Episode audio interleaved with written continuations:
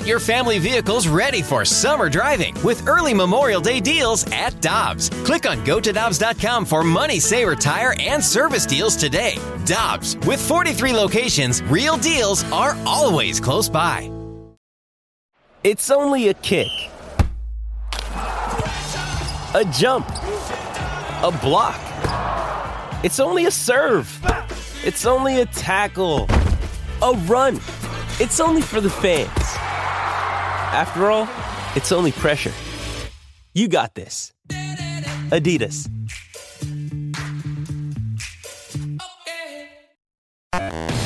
This is the Karraker and Smallmon podcast, powered by I Promise. Now here's Karraker and Smallmon.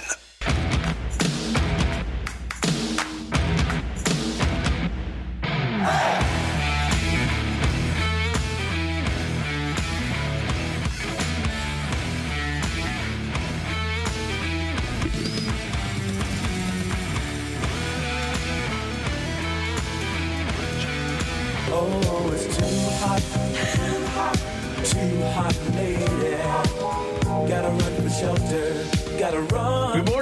everyone. Welcome to Karraker Smallmon and Danny Mac. Happy uh, Thursday. It's 7 o'clock. Your time check brought to you by Clarkson Jewelers, an officially licensed Rolex jeweler. If you haven't walked out the door yet, by the way, it's August 26th in St. Louis, and it is uh, 80 degrees. 80 degrees, and it was like 81 like at, at 6 a.m. this morning. Is this going to be a, a disco Thursday? Absolutely. Well, maybe it just has something to do, Michelle, with uh, the, the temperature outside. I know, but I kind of like the idea of coming back from break with a disco song. Oh, disco I. Thursday. I do too. Disco Thursdays are good. But this is more about Feeling hot, hot, hot. Feeling hot, hot, hot. Oh. I walk out this morning, you know, right after breakfast. I didn't have to ch- have a chance, guys, to finish my drink.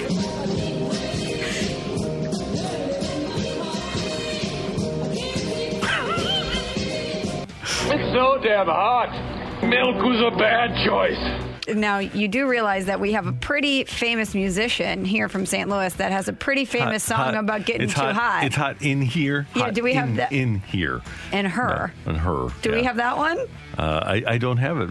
set Randy doesn't have anything from prior to or post 1980. Exactly. How about your Cardinals yesterday? Speaking of hot, Cardinals have won one in a row now. With uh, they are they're hot, Michelle, right? One in a row. Yeah, exactly. Dan, Yes, sir. you aren't disagreeing with me that, with the idea that the Cardinals are hot, are you? Well, they won one, and I don't think anybody wants to win the uh, second wild card. No, they certainly don't. And the Cardinals yesterday get a couple of homers from Paul Goldschmidt. The Tigers tie it in the ninth at 2 2. But the Cardinals in the 10th inning get the big hit from the rookie. The 2 1 pitch. Nootbaar hits it right side. Base hit! The Cardinals win it! The rookie comes through! Newt Bar! First ever walk off hit! Oh, beautiful thing. And the Cardinals, amazingly, remarkably, incredibly, stay in the hunt. So last night, after the Cardinals were done, the Reds played and they lost to the Brewers four to one. The Padres played and they lost to the Dodgers five to three. So you wake up this morning and hey, the the Cardinals they're not great. They're a couple games over 500, but they're in the wild card race, and it's a wild card race that nobody appears to want the second part of. The Dodgers are 11 and a half up on the Reds for the first wild card spot. Then the Reds are a game ahead of the Padres, just one on the loss side, three and a half ahead of the Cardinals, and the in the all important loss column, the Cardinals are only two games behind the second spot. It's unbelievable. It is, and I'm sure it's a kind of a, a confusing emotional place for fans to be in because the Cardinals are still very much in the hunt and very much could make a run here. But as you mentioned, only a handful of games over 500 doesn't really feel like the excitement that you would feel for the Cardinals to be in a postseason race. But here they are. Not really, yeah. How about the Padres now? They have lost for the 11th time in 13 games. You mentioned the uh, extra innings that they had last night at home. They went 2 for 24 with runners in scoring position. They stranded 18 runners in their ball game. And uh, it kind of felt like watching that game was like watching the Cardinals homestand.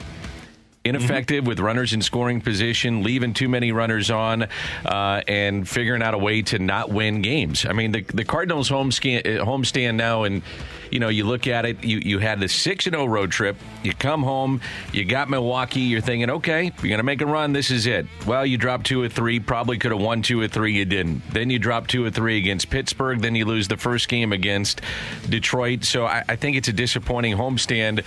But this is the we say it again, probably the defining road trip coming up. You've got four with Pittsburgh. You should take advantage of that. Then you've got Cincinnati head to head, and then you've got Milwaukee. So at least they're still in it. Makes it kind of fun to talk about it. They're three games above 500, and we'll see what happens tonight. And by the way, the, you've got in the National League, you've got the Giants, the Dodgers, and the Brewers, and then you've got a massive gap, and then you've got a lot of meh.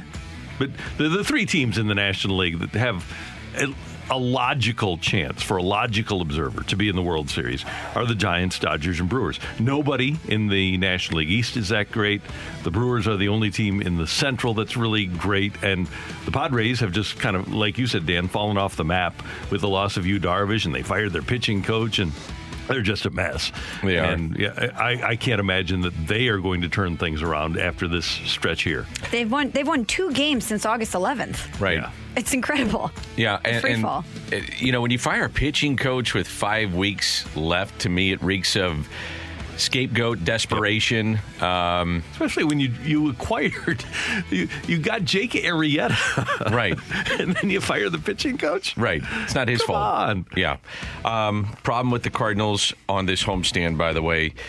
Uh, let's see if my numbers are correct. It was something like 13 for 64 65 with runners in scoring position on the homestand. That's got to change.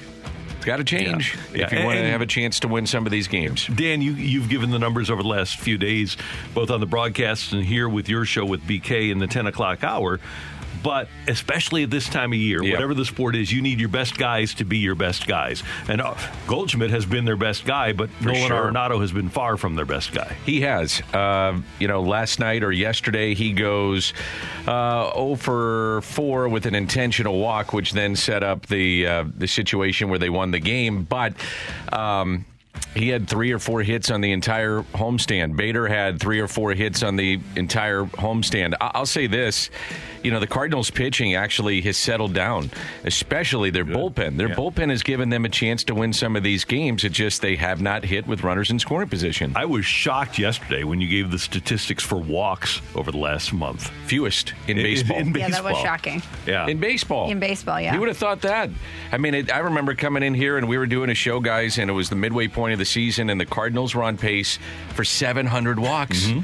And now in the last 30 days, they've got the fewest. Um, among anybody. Now they two nights ago got you know felt like one of the games earlier in the year when they had six or seven walks, but to the greater point, it's just like when they pitch, they don't hit, and if they hit, they don't pitch, and that kind of sums up this year. Now they did win yesterday. It was a sparse crowd for a number of reasons, but they did win the game. I mean, it was um, that was a uh, crowd that you don't see many like that at Busch Stadium. It was shocking to me watching the game. Yeah. Just huge, entire sections of the stadium completely empty. And I know, as Randy opened the segment with, it's very hot. It's a day game.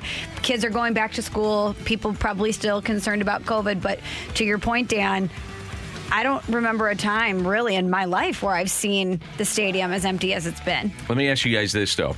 If somebody would have given you tickets, would you have sat in a sun drenched area of the ballpark? You know what? That's a very good point. Probably not.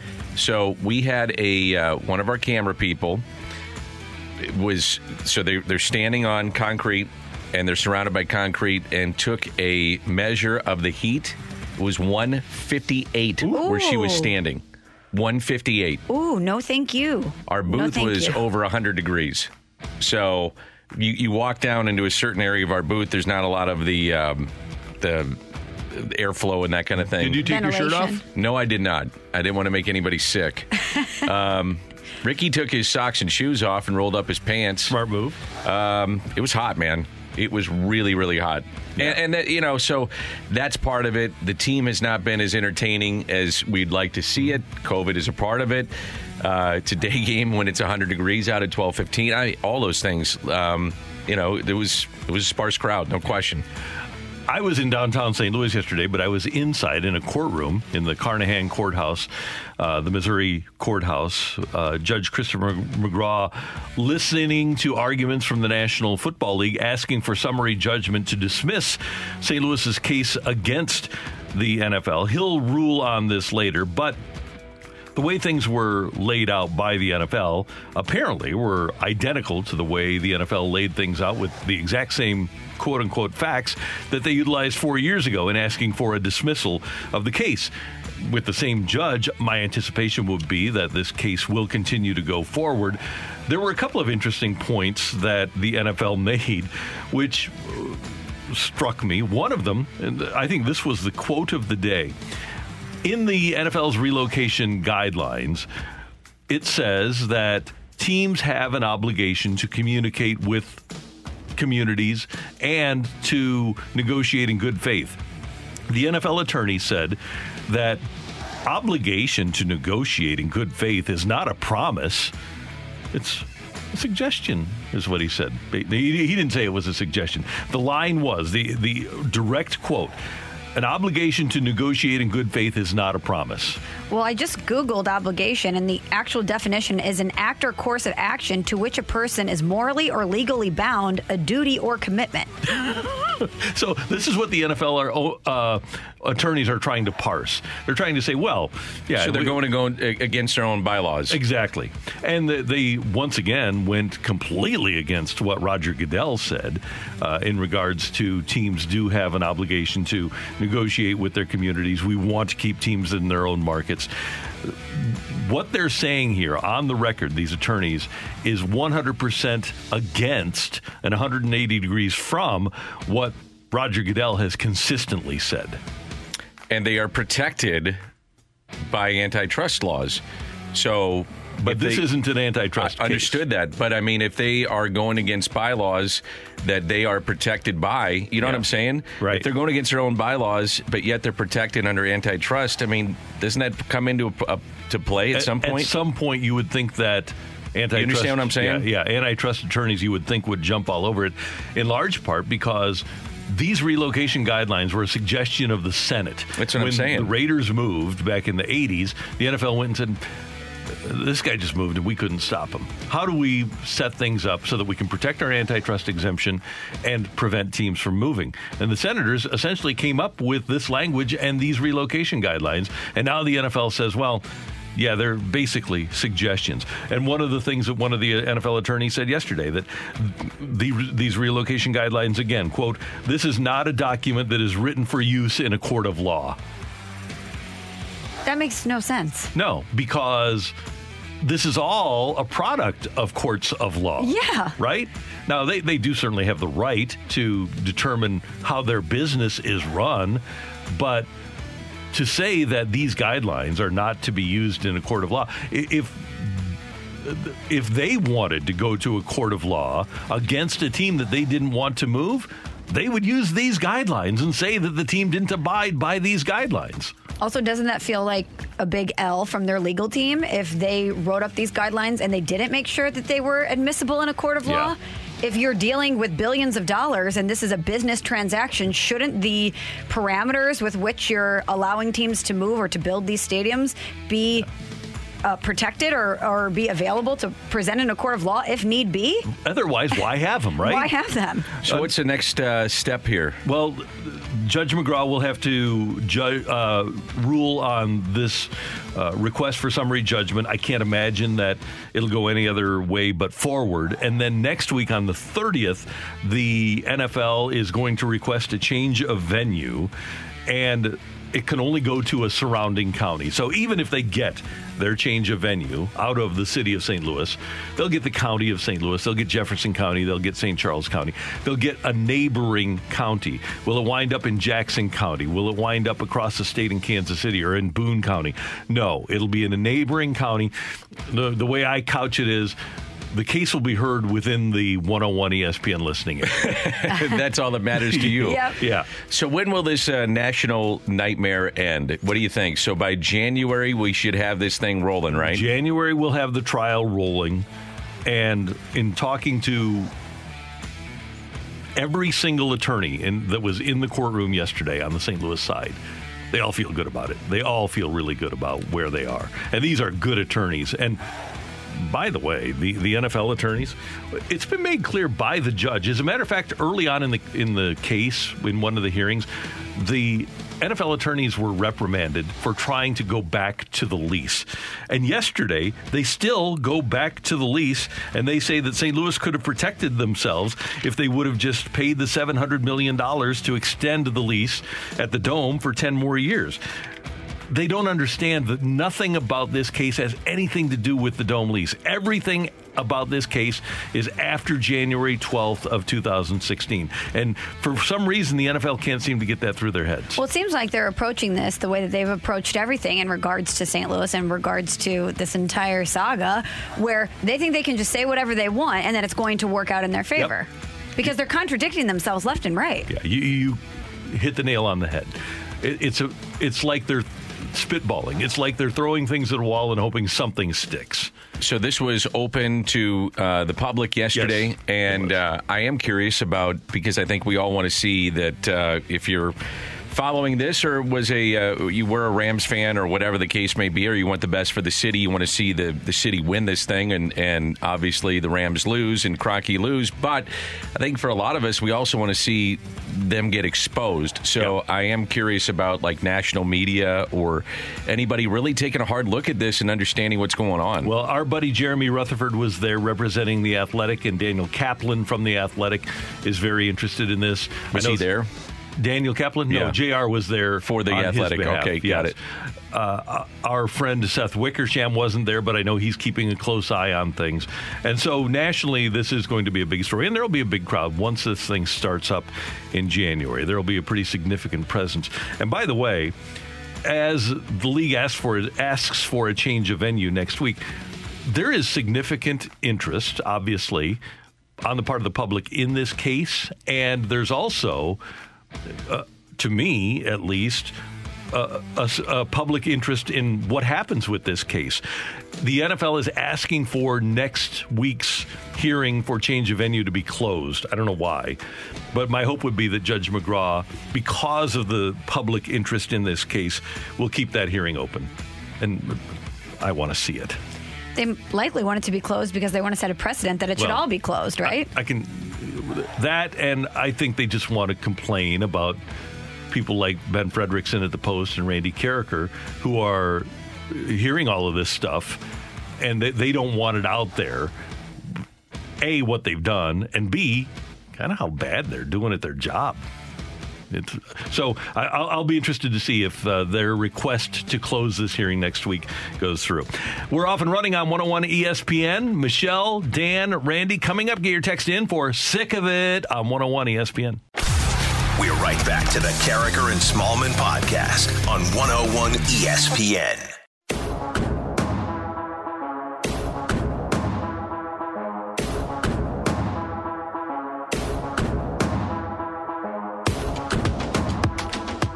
Greg Amsinger, MLB Network, coming up at the bottom of the hour. We're going to talk to Jeremy Rutherford in the 8 o'clock hour, and then at 9.30, St. Louis's coach Dick Vermeil, finalist for the Pro Football Hall of Fame, will join us. He's out in California, so he'll join us towards the end of the show. Michelle, Dan, and Randy, and it's time for Sick of It. Get your text into the Air Comfort Service text line 65780. Kids, last night, Dodgers and Padres, 16 innings, seven extra innings. That means there were seven opportunities for each team to bunt a runner from second to third to start an extra inning.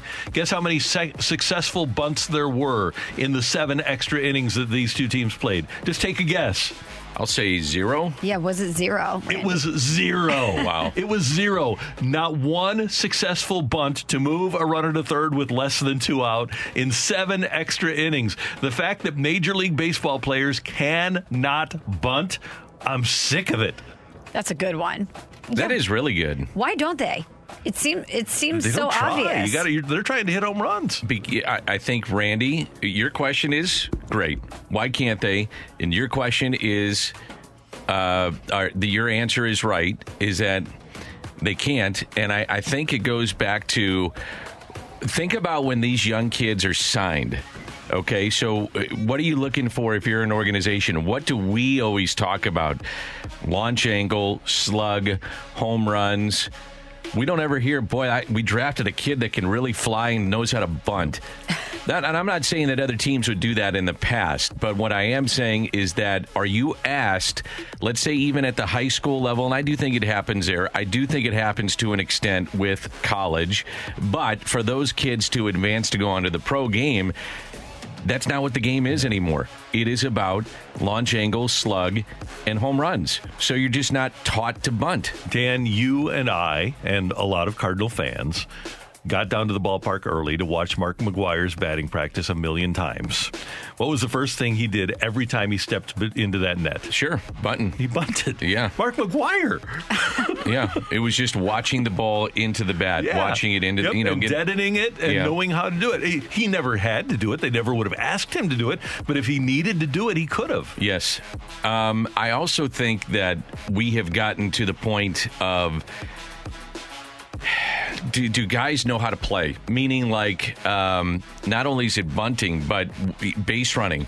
So, uh, you know what won the game for the Cardinals yesterday? I mean, honestly, what happened yesterday? So, to me, when you get into extra innings on the road, and I don't know if you guys agree with this, so you start your runner at second, you're playing with house money. So, I would like to see bunt. I want to. I want to get that run in and put the pressure on the home team to score. And the play of the day for me yesterday was they had a runner at second base. Detroit did to start the inning. Jonathan Schoop comes up and hits a fly ball to deep right field that uh, Dylan Carlson made a really good play on.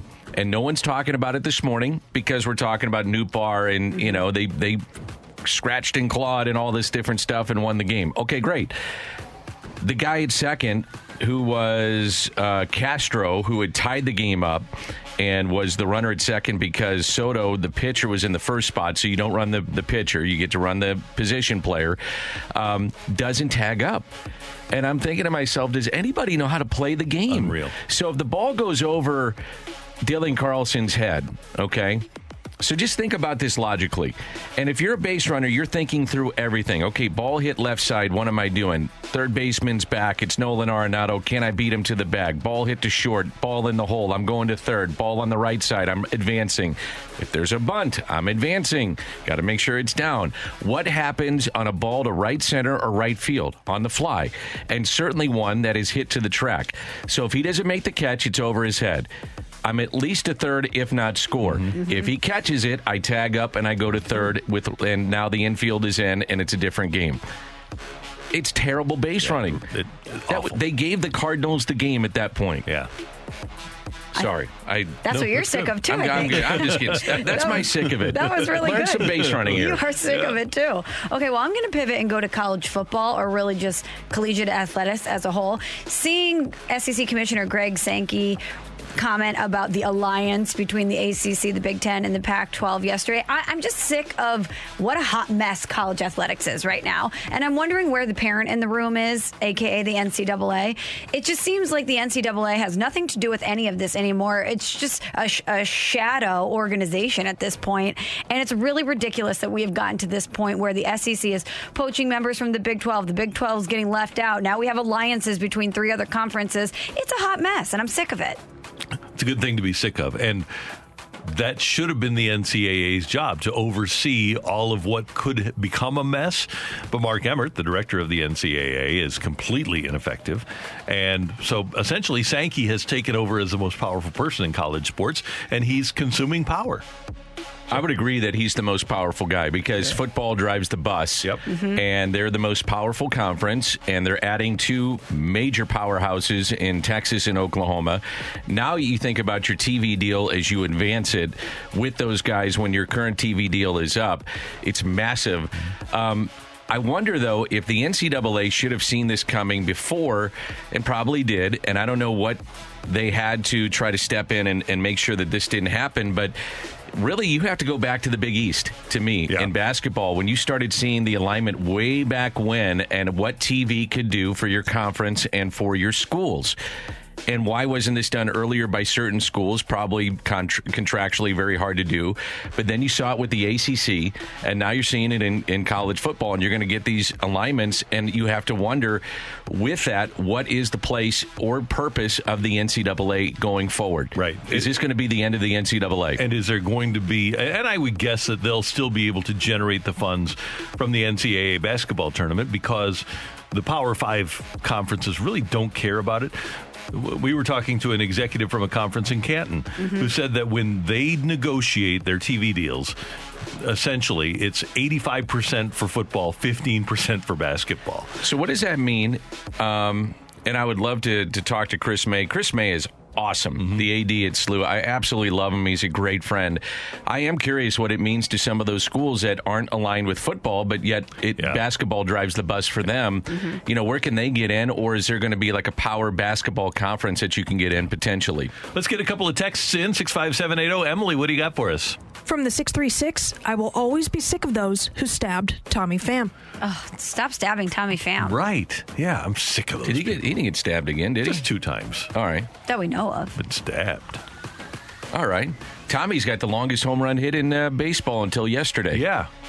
He, he had one last week that was monstrous. It's like 450 something, and then Miguel Sano hit one 495? Like, yeah, it was like almost 500 last night at Boston.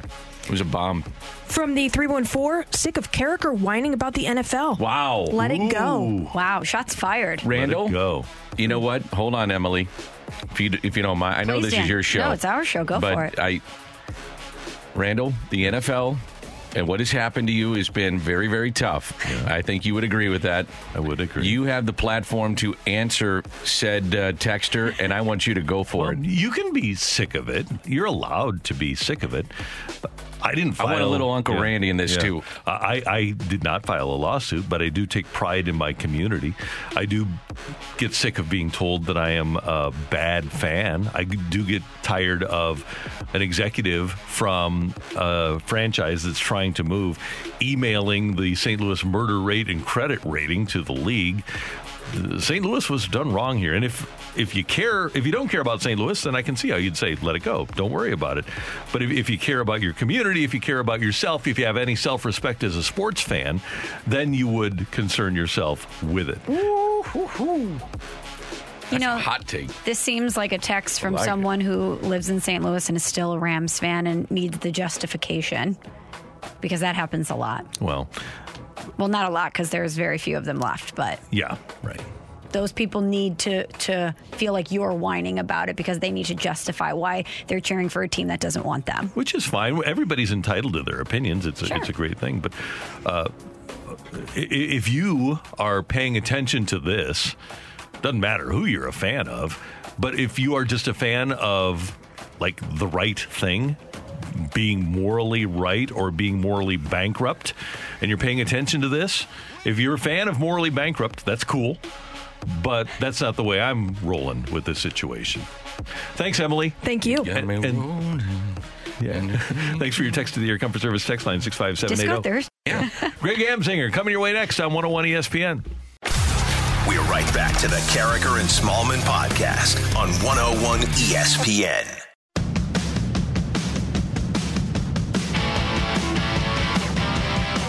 Michelle, Danny, Mac, and Randy, and we head to the Brown and Crouppen Celebrity Line. And our guy, St. Louis native, a product of the Lindenwood University, the one and only Greg Amsinger, lead anchor for MLB Network, is with us. Good morning, sir. How are you doing? Oh, I'm doing well. You know, I'm high on baseball right now. I, I literally, I literally stayed up for every single out of that game last night. I went to bed four and a half hours ago. I channeled, I channeled my inner Randy Karraker. Listen to this. So I, I know how it is. I mean, Dan, you've done this a million times. You're stuck on the West Coast. Your your your internal clock, you're rotting in the booth that you have to call this game for six hours. So I start texting Dan Shulman, a good friend of mine, while he's on the air. His immense talent of texting me witty things while he's speaking and calling a baseball game was impeccable. My back and forth was amazing. After the 15th inning, I have a text from him that says, my God, I need pizza and coffee so bad. And I died laughing. It was one of the best nights ever. I had a great time. And Danny Mac is as proficient at that aspect of the game as anybody. Greg, so oh yeah, if, if you text Danny during a game, you are going to get a great witty response. Well, the way I always looked at it, uh, Greg, it was either that or I talked to Al. So I just figured I'd uh, text. No, I'm just kidding, Al. If you're listening, I always wondered that. I always wondered. Uh, thank you for taking me behind the curtain. That's good. You so, got it. Uh, we have a segment before you, Greg, and it's called Sick of It.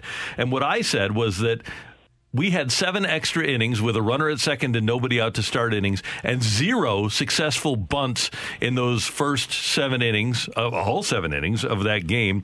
And I said, that's what I'm sick of. Why is it that we don't see somebody bunt that runner at second over to third and get a runner at third with less than two out?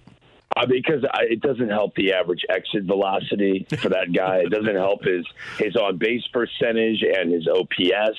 And at the end of the day, when he goes to arbitration, that's the only thing that matters. Watching Trent Grisham last night go up and bunt and pop this thing up, and it went right to third base, and, and he looked like I, if you've ever made your child mow the lawn and they do like a really half-ass job that that and they pout the entire time and you're like you know what? Just give me the lawnmower. I'm gonna do it myself. That's what Trent Grisham looked like last night, having to bunt. He walked what a away description pouting. that was, man.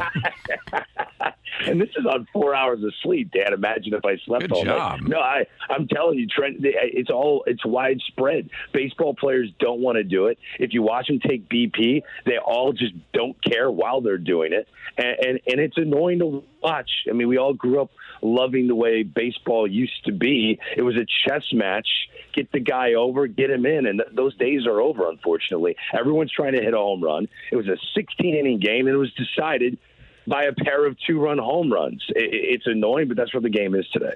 Speaking of where the game is today, Greg, we were talking about the game yesterday. It was a day game here in St. Louis, very hot, but Busch Stadium was relatively empty. There was entire sections of people that weren't there. And I'm watching MLB Network right now. They're running through highlights, and every single stadium that I see has huge chunks of the stadium that's empty. So I'm wondering if that's something that you guys are talking about, about the fact that it seems like attendance hasn't really returned for baseball the way we assumed that it would post pandemic.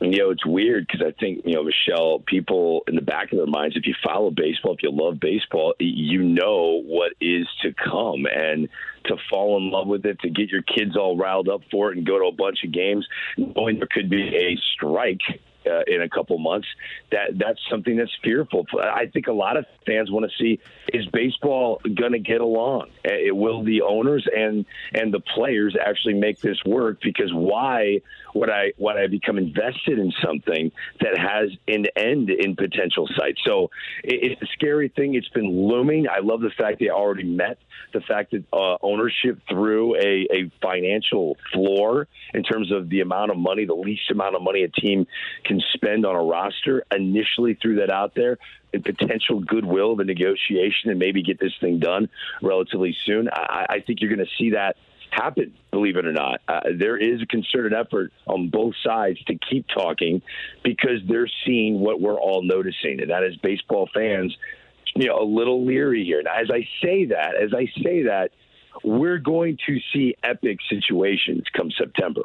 Um, if there's a wild card game at Yankee Stadium and the Red Sox are in town, that's going to be bananas. It, it will be. Uh, th- this rivalry between the Dodgers and the Padres, it's legit, man. Watching these fans go back and forth all night into the wee hours, there's something special brewing there. Uh, speaking of Brewers, I was watching the Brewers and, and that Reds game, Woodruff versus Castillo, and that had a great ambiance as well. So, yes, I hear your point, and there are pockets of that, especially on getaway day, afternoon baseball. You'll see that, but there's something to what you're saying. I think they're they're paying attention to it. That's for sure. That's why I think they got to get a deal before December 1st so that teams can set budgets and and market and all those kind of things. But I, I want to go back into what's happening uh, right now with the Cardinals. They've got uh, four with Pittsburgh, and then you go Cincinnati and you go Milwaukee.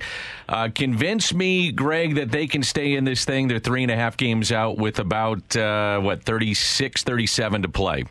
Well, the the Reds are ahead of them, and they have the second NL wild card. They're only two back in the loss column, and I, I pay attention to that uh, intensely. Only two back in the loss column, and I'm going to say this: this four game set against the Pittsburgh Pirates, every game needs to be treated like Game Seven of the World Series. They have, this is a must sweep. I said last time of the air. I rarely say that in the month month of August. Their schedule, even after what you just said, is not easy. I think 23 straight games or 19 of 23 against teams with winning records. They're going to have to take advantage of what they haven't taken advantage yet. They lost two or three to the Pirates. The Tigers sort of beat them up. I, I, you can't lose to those teams. I know the Tigers have been a bit resurgent, getting closer to 500. Can't lose to those teams. If you want to play in October, you can't. This four game set in Pittsburgh, the Pirates have been playing so poorly. The best they played were against the Cardinals in that series at Busch Stadium. This is must sweep. They got to get those wins back. They lost two of three. They've got to win all four of these games. If they win all four of these games, then they're proving to everyone that they're worthy of being a playoff team. So I'm not even going to look further past the Steel City. This four game set will define the season of the St. Louis Cardinals. If they're a legit playoff team, they have to sweep. If they don't, then hey, it was another winning record. Just didn't pan out in St. Louis. Greg Amsinger, MLB Network, with us on 101 ESPN. I have not mentioned because I wanted you to do so your philosophy about the Cardinals extending Yadier Molina for one more year, and and I love your thought process, and I I believe you're right on. I, I've been saying this for two years. When I initially said it, I got a lot of eye rolls, which is norm for me. I throw a lot of stuff against the wall. Sometimes it sticks. This might stick. I think it will stick.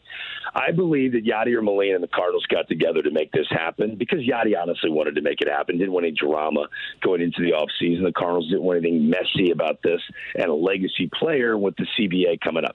That's A. B, I think Yadi wants what I'm proposing.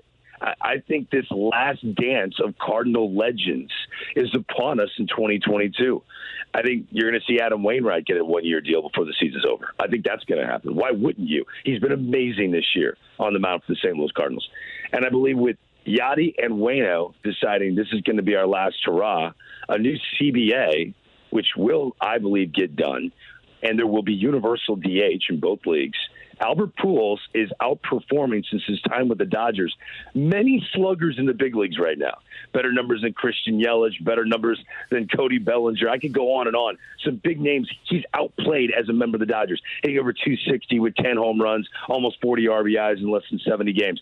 He's played really well, and he's proven he could be a DH. I think you will see Albert end his career on a one year deal and join Yadi and Wainwright as they end their incredible careers together in what will be an unforgettable 2022 season in St. Louis. Well, Greg, that's one way to put butts in seats. there you go. It's an entertainment business, Michelle. It's not about X's and O's. Would the Tampa Bay Rays do that? Probably not. Are the Rays going to win 100 games this year? Probably. Will the Rays ever have a sellout inside the Trop? Probably not. So sometimes you, you got to give to get, and I think you're, you're entertaining folks. So yes, this will get butts in the seats. Greg Amsinger, you always bring it. You're great. Are you playing golf today, by the way? I am, yes. I'm teeing off at around 10 o'clock in the morning. Off day for me. So I'll try to squeeze in 36 holes. Don't you worry. Nicely done. Is it? Uh, it's like 100 degrees here. Is it going to be 100 degrees there? Yeah, around 94. Yeah, 95. Oh, Thank, thankfully, that. yeah. There's a, a, there's a cart that drives around our golf course that has many beverages. I will be frequenting that throughout the day. All right, I can't well, wait till we start traveling again, and I can uh, hit up Greg for golf. oh, he's, he's got the, whenever you want, whenever you want. I am a great golf host. We could solve world problems. We could play golf. It'll be great. We, we talk about kids mowing the lawn. Absolutely, it'll be great.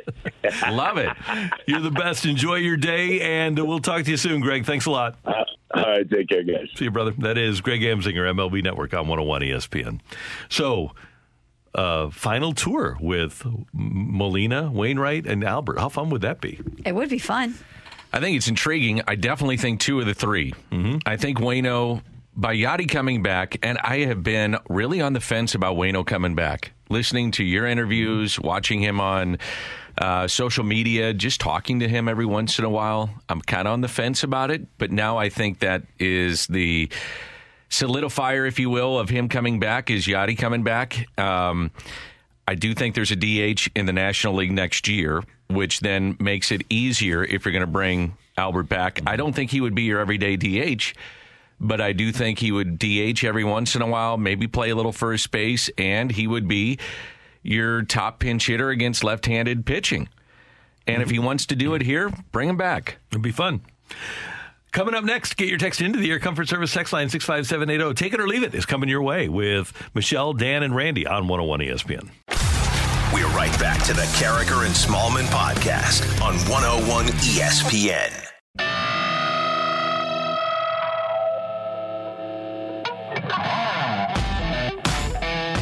Our text line is 65780. Michelle, Dan, and Randy. Take it or leave it on 101 ESPN. Kids, uh, uh, Minute Maid Park, Houston, Texas, Dateline. The Houston Astros hosting the Kansas City Royals. And uh, we have the big screen and we have shots of all the fans. And there's a shot of one young gentleman who's got his arm around a lovely blonde, sees himself up on the big screen and quickly takes his arm away. Yeah, take it or leave it. Astros going to cheat. Oh, wow. Feels like the place to do it if you're Oh, going to cheat. yeah. Houston. Yeah. Probably shouldn't do it at a ballpark, though. Probably not. Not at a no. public setting. Why would you do that? Got his arm around her, and then he sees himself on the big screen. Oh, oh! You never did that, did you, Randall? No. You've been No. a good boy to Joan. Yes, sir. Had a boy. So I'm going to take that though. Don't do it at uh, Minute Maid. Hey, Don't do it at a ballpark. Don't do it at a public setting. Yeah. Astros, Astros going to cheat. You got some explaining to do if you're that Yes, guy. you do. Mm-hmm. Mm-hmm. She was cold. And by the way, it wound up all over Twitter. So i- Yikes. if he was uh, having a, a fling with uh, the, the blonde Astros fan, if he had a significant other on Twitter, probably in Houston, she found out about it, or w- he found out. I would imagine if she's not on Twitter, some people she knows are on Twitter and Yep. they saw it and sent it to her. But yeah, why? Think about that person's day. He probably wo- woke up, thought, "What a great day! I'm going to take my side piece to the game, get a hot dog, have some you saying beers." side piece. It's a side piece. That's what it is. My goodness. and uh, the next thing you know, you're outed on social media for being a cheater. Life comes at you fast, guys. So make the right decisions. Wow. Just saying. Well said. Thanks, Michelle. you got it. I don't want to mess with you. I'm just saying. All right. I got life comes at you fast. All right. Karma always finds a way. All right. So if the Cardinals make the playoffs, if take it or leave it, Lars Nootbaar will be the devil magic guy. Oh, totally nude. Yeah, I'm going to take that. Yeah, take it. Why not? And that is that a devil magic cardinal name or what? It totally. Yeah. Who the hell is Lars Nootbaar? That's what they're going to be saying in L.A. We, you could have um, Cedeno in 85. Yep. Who would be your guy in 87? And Danny Driessen down the stretch. Yeah. Danny Driessen would be that. And then uh, Lars Nootbaar in 2021. Yeah. Pete Kozma was a devil magic guy. There you guy. go. That's a good one. Matt Adams, I guess you could say, is a devil magic Yeah. guy. Yeah. But Lars Nootbaar just has all the makings for a Cardinals postseason devil magic he guy. does. Absolutely. You know who else? Uh, Marco Gonzalez was one of those guys when he came up against the Dodgers in uh, like uh, what was it, 14 or 15? Pitched great in a series against the Dodgers. He's pretty good, too. He is. It's an interesting trade. Um, how you, I always, um, you know, evaluate trades way after they're done, but you do have an everyday left fielder now in Tyler O'Neill. Yeah. So, and they got a frontline starter. That would be a guy. So Taguchi, I guess, would be another one that came Right. to mind. That's a good call. Had a, a couple of big hits. Had that home run off of Billy Wagner in 06. Yep. I mean, the Yep. last guy you think of is So Taguchi to catch up Right. with 100 from Yeah. Billy Wagner, who's going to be a Hall of Yeah, Famer. Mets fans are saying, "Come on." Yeah, exactly. Um, all right, take it or leave it. By the end of the year, for myriad of reasons, Luis Garcia is going to be closing games out for the Cardinals. Ooh, this is a good one, and I'm going to good take that. Doesn't have the miles on him that the other guys have.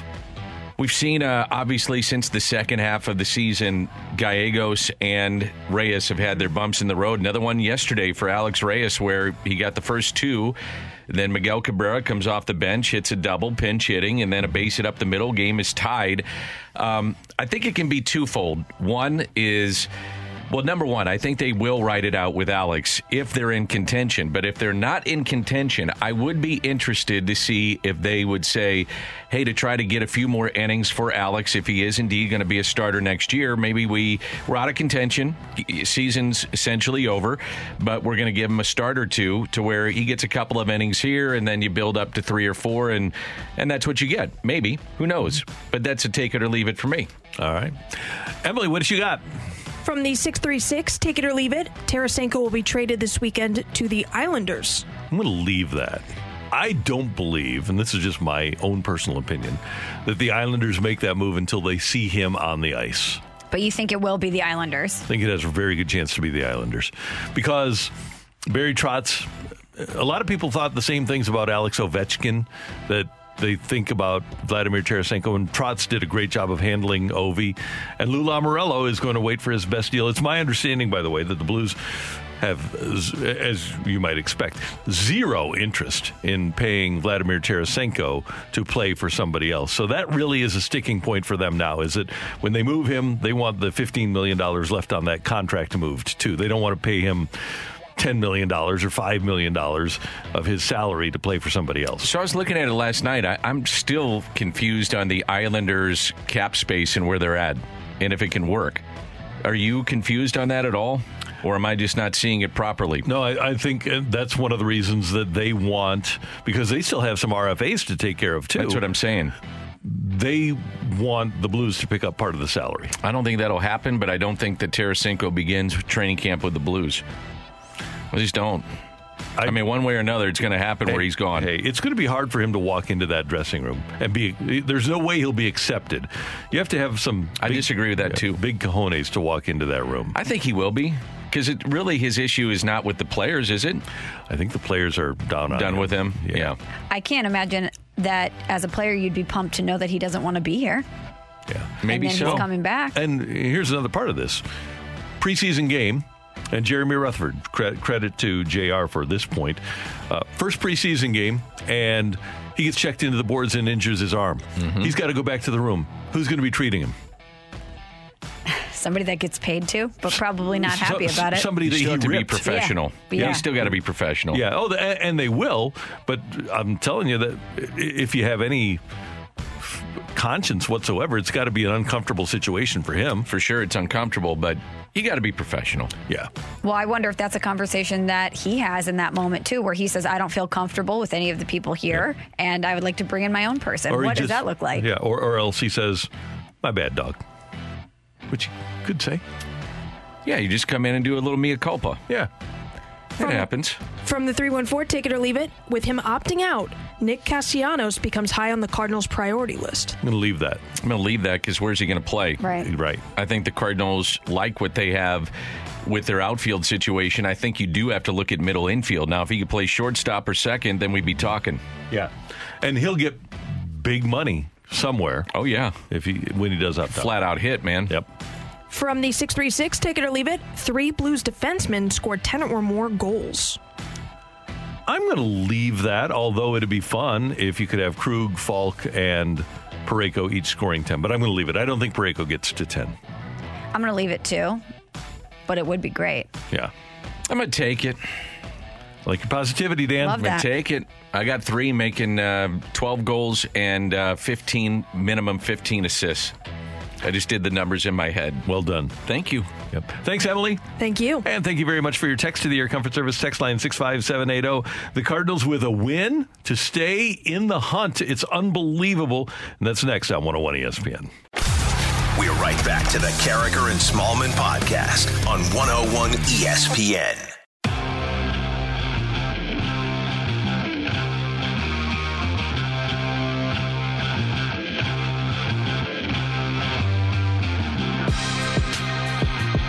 The 2 1 pitch. Nootbaar hits it right side.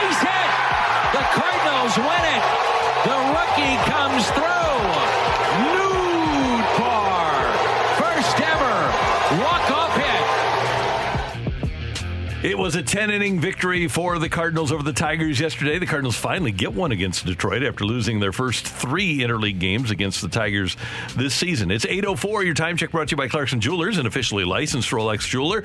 Michelle, Dan, and Randy, and Nootbaar, as Dan mentioned, gets his first MLB walk-off hit. It's pretty unbelievable, honestly. Uh, I always wanted to know what it felt like, but uh, now it's here. Um, obviously, you know, it's a walk-off, so it always comes in a win, so that's always nice going on the road. Uh, big, big road stand ahead of us, so. Um, you know, just just glad we can go in there with a with a little bit of momentum, and glad we got the win. Nootbaar is a pretty good offensive player from what we've seen so far. Well, the the one thing that he's done um, that I've seen is pitch recognition. Now, in talking with those that have seen him in the minor leagues, they mentioned that he's very good in that regard. I thought it was also interesting that over the weekend, Mike Shildt gave him a start against a lefty, so showing some confidence there.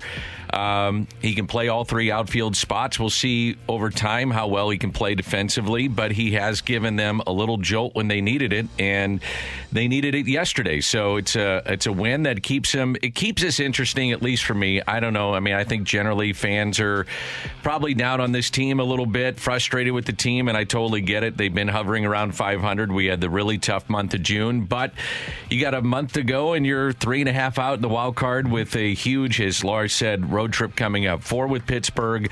Mikolas going tonight. Then you'll go to Cincinnati, who you're chasing, and then you've got uh, Milwaukee. So it makes this trip uh, kind of a do or die potentially for the Cardinals coming up. And for Newt Bar, th- this is so typical now of major league players 136 at bats in AAA, 110 at bats in AA, 155 at high A, 122 at low A, and then at the rookie level, he had 223 at bats. So he, he doesn't have a ton of at bats.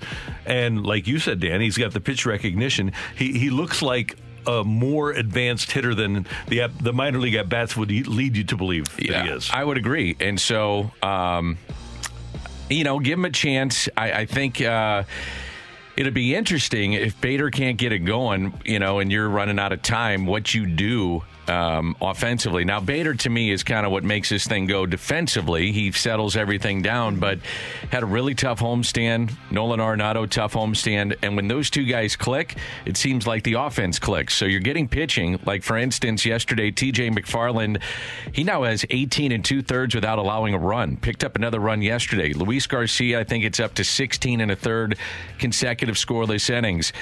Uh, you look at uh, Genesis Cabrera, he's been great. Now, Gallegos and Reyes have had their issues here in the second half, but pitching wise, they've been okay. Now, what do they do minus Jack Flaherty on the upcoming road trip? We'll see, but uh, we'll find out, you know, starting tonight. And I, I, think Greg hit it on the head, too, in our, our visit with him. You, you have to win this series against Yeah. Pittsburgh. Have you, you have to win this series. There's no other way to look at it.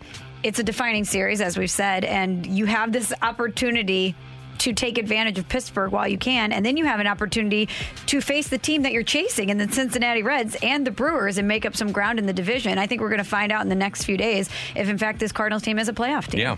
Paul Goldschmidt in August, four home runs, 18 RBIs, batting average of 345, a 396 on base, 571 slug, and a 967 OPS. That's the Paul Goldschmidt that we expected when the Cardinals traded for him. And really, in August, he's carried the club offensively. He's been there the whole month. Absolutely, and and he's. Th- This is kind of the track record, though, with Goldschmidt. It- what's interesting is that he always historically gets off to these slow starts, and then all of a sudden, you look up at the end of the year, and he's got 25 home runs, drives in 85, 90, and you know OPS is 800, and you know it's typical Paul Goldschmidt. How about this? His April OPS was 597, May 772, June 839, July 959, August 967. It's Wow. gone up every single month. So when it gets hot, he gets hot. Exactly. and we know he's a team guy. So not only did he hit the two home runs yesterday, but he really does appreciate what he's seeing with a young hitter like Lars Nootbaar. I mean, he's done a great job since getting called up. He's been put in big spots, had to pinch hit, you know, come in and play defense, and he's done a great job. He's really composed himself, um, you know, in a different role, switched outfield spots. So, uh, obviously, very happy for him. I know, you know, I see him work in the cage, work on defense, work all the way. You know, it's not an accident. He's been able to come up and perform. And uh, you know, def- yeah, as a young player, you want to contribute and help the team win, and he's done a great job. Whether it's the win today, that great catch he's made, just had some other you know good games. He's done it a lot of different ways, and I mean, you know, there's going to be some ups and downs. You're going to you know come up with a big situation, not get the job done, or you know something like that. So definitely, you know, satisfying to uh, you know for him to get that big hit right there. One of the things I notice with him too is that he provides energy. Yes. And there are times at this club when you don't hit, you're flat. You always look flat. And I do think that he has provided energy. I would say the same thing with Edmundo Sosa. And Nootbaar really did make a nice play in left field. He went back on it, and it was no clouds in the sky. He goes back and is turned all around. You're thinking, uh oh, this is a nightmare ready to happen. And he made the catch, and it was a good play. And then I mentioned Carlson then shifting from left to right and made really the key defensive play of the game on the on the ball that uh, was hit in the tenth inning. So energy. I, I just want to see some guys with energy here in the dog day, and these truly are the dog days of summer. But they go to the ballpark with a purpose, and they should understand that. There are a lot of teams that aren't right now, so they have an opportunity. See what happens. uh, in regards to Lars Nootbaar and the energy, whenever it's a walk-off situation and teams win, there's always excitement. But I just noticed the way the guys were yesterday when Yeah. it was him that came through, how excited they were for him, and you could just see it on their faces that this was somebody that they were really pumped for and that they were glad he had that moment. Nolan Arenado is from the basically uh, similar area in California, and those two um, actually worked out a little bit together. They're going to work out in this off season together in California, and probably go to Matt Holliday's house and work out and do those kind of things. But he talked about how this guy's he's got energy, and there is something to be said, even if you're not the most talented player of bringing energy every time to the ballpark. And even when Nootbaar, to your point, Michelle, like he had a base hit the other day that brought in a run and he's running up the first base line and pointing to the dugout and pumping his fist. I appreciate that. it's too. okay. It's okay to have some energy and some emotion in this game. And this is no disrespect to Paul Goldschmidt, but he is as even keel as you get. He hits two bombs and it's like, well, I mean, I got a couple pitches to hit, and I knocked him out of the ballpark, and it was great. And, and that's great. It's a pretty good Goldie. You know, and that's fine. That's his personality. The guy's going to put up great numbers. Arenado is going to show you energy. He's a different kind of guy. But these young guys do, players feed off of that at times. Now, sometimes it can wear thin, but there are other times when it's cool to see it. And when you have a first walk-off hit, it was good to see yesterday. One other quick point here. Johan Oviedo, in his 14 starts for the Cardinals this year, got to the fifth inning four times out of 14. When John Mozeliak got Happ and Lester, he said, We want to stabilize the rotation. Those guys have combined for nine starts, and there's only been one of those starts where Lester or Happ didn't go at least five innings. Lester had the one where he went four and a third. Otherwise, those guys are giving you actually more than I expected, but everything that you could have hoped for in terms of innings. How about Wade? Let's throw Wade LeBlanc Yeah. in that too. Now he had to build up to get to five or six, but I do think that that is another factor of this. And it's, I think, what has been frustrating with this team. And, and when I look back at the the the year that is right now going on, they have been this close to being a much better team than what they've shown. And I do think they can be better. There's a lot of talent on this team. Injuries have obviously played a major factor in this, and it's not just the injuries, but who gets injured when you miss Flaherty for as long as he has. And I'm hey, every team has dealt with it. I'm not making excuses. You find a way. Look what happened to the Mets when they lost their number one starter. It's been big. Eh, But that month And of the Padres, June too, by the way. Padres, yeah. that month Good of example. June, man, if you can find people that throw strikes, it's a different Changes. month, and you're you might be in the the, the second wild card spot. So. Again, I, I keep saying it, and I know some fans will go, "Man, this team's not any good." I, look, they played around 500; they haven't been great, but yet you, the way it is right now, you're three and a half out, and you hold your own destiny. And I, I think that's something you have to impress upon the players is like, hey man, go for it. You got you got 30 games and some change here. Go for it. Let's have a little fun with it. I, I, here's the other thing too, real quickly. I don't know if you guys are with me on this, and I know what the numbers will say on hey, like Jacob Stallings will be behind the plate today. I would imagine for Pittsburgh, and he's a really good defensive player, and maybe has a chance to win the Gold Glove. I would just start going for broke. I would start running. I would hit and run. I would do anything to try to force the issue on the opposition and be as aggressive as I could here down the stretch. Oh, absolutely. Go for it. You got it. nothing to lose. Absolutely. The New York Yankees, before the All Star break, I think had the third fewest steals in baseball. since the All Star break, or no, since, since the yeah, since the All Star break, when they brought up Greg Allen, they lead Major League Baseball in stolen bases, and that's coincided with them being the hottest team in baseball. Yeah, I, I just think there's something to it. Like the other day, they stole. They were successful in one, weren't on the other. And I was saying off the air to Ricky, I said, I'd rather watch that a guy get thrown out at second base trying to steal and force the issue than sitting back and just waiting and waiting and waiting because this offense has been way too inconsistent this year to sit back and wait. That's today's fresh take on 101 ESPN. Coming up, Yadier Molina is going to make some history next year. We'll tell you what that is and talk about him coming back for a final season next on 101 ESPN. We're right back to the Karraker and Smallmon podcast on 101 ESPN. Yes, it would be my final season. It would be my final season. Um, that's something that um, that's what I want to do. You know, like that's that's why my agent um, and myself came to Mo and told them, you know, that I want to stay here. Uh, I want to get it done um, this early and, and not put this uh, negotiation in the free agency uh, again. And um, because it's gonna be my last year, I want to finish here in this great organization. Yadier Molina yesterday as the announcement was made that he has signed a one year extension through the 2022 campaign and he will complete his career as a member of the Cardinals. Michelle, Dan, and Randy on 101 ESPN. And previous to Yadi, who I believe is a first ballot Hall of Famer, and I think, Dan, you said yesterday that uh, if somebody doesn't vote for him for the Hall of Fame, they're just wrong. They don't know what they're talking about. Correct if when Yadi goes into the Hall of Fame. Now with the offense, it's a slam Yeah, dunk. Right.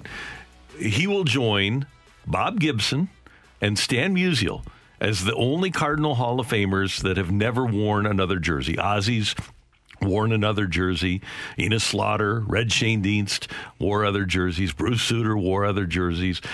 It's remarkable that of all the success the Cardinals have had and all the Hall of Famers that they have enjoyed and we've enjoyed watching, that he'll only be the third that goes into the Hall of Fame having worn nothing but a Cardinal jersey. Such rarefied air. But when you think about the success the Cardinals have had over the past few, I mean, d- decade plus, obviously almost 20 years, Yadier Molina is at the core of all of it. He is such an important part of this organization and has been for so long. And I think Adam Wainwright said it best when we spoke to him yesterday.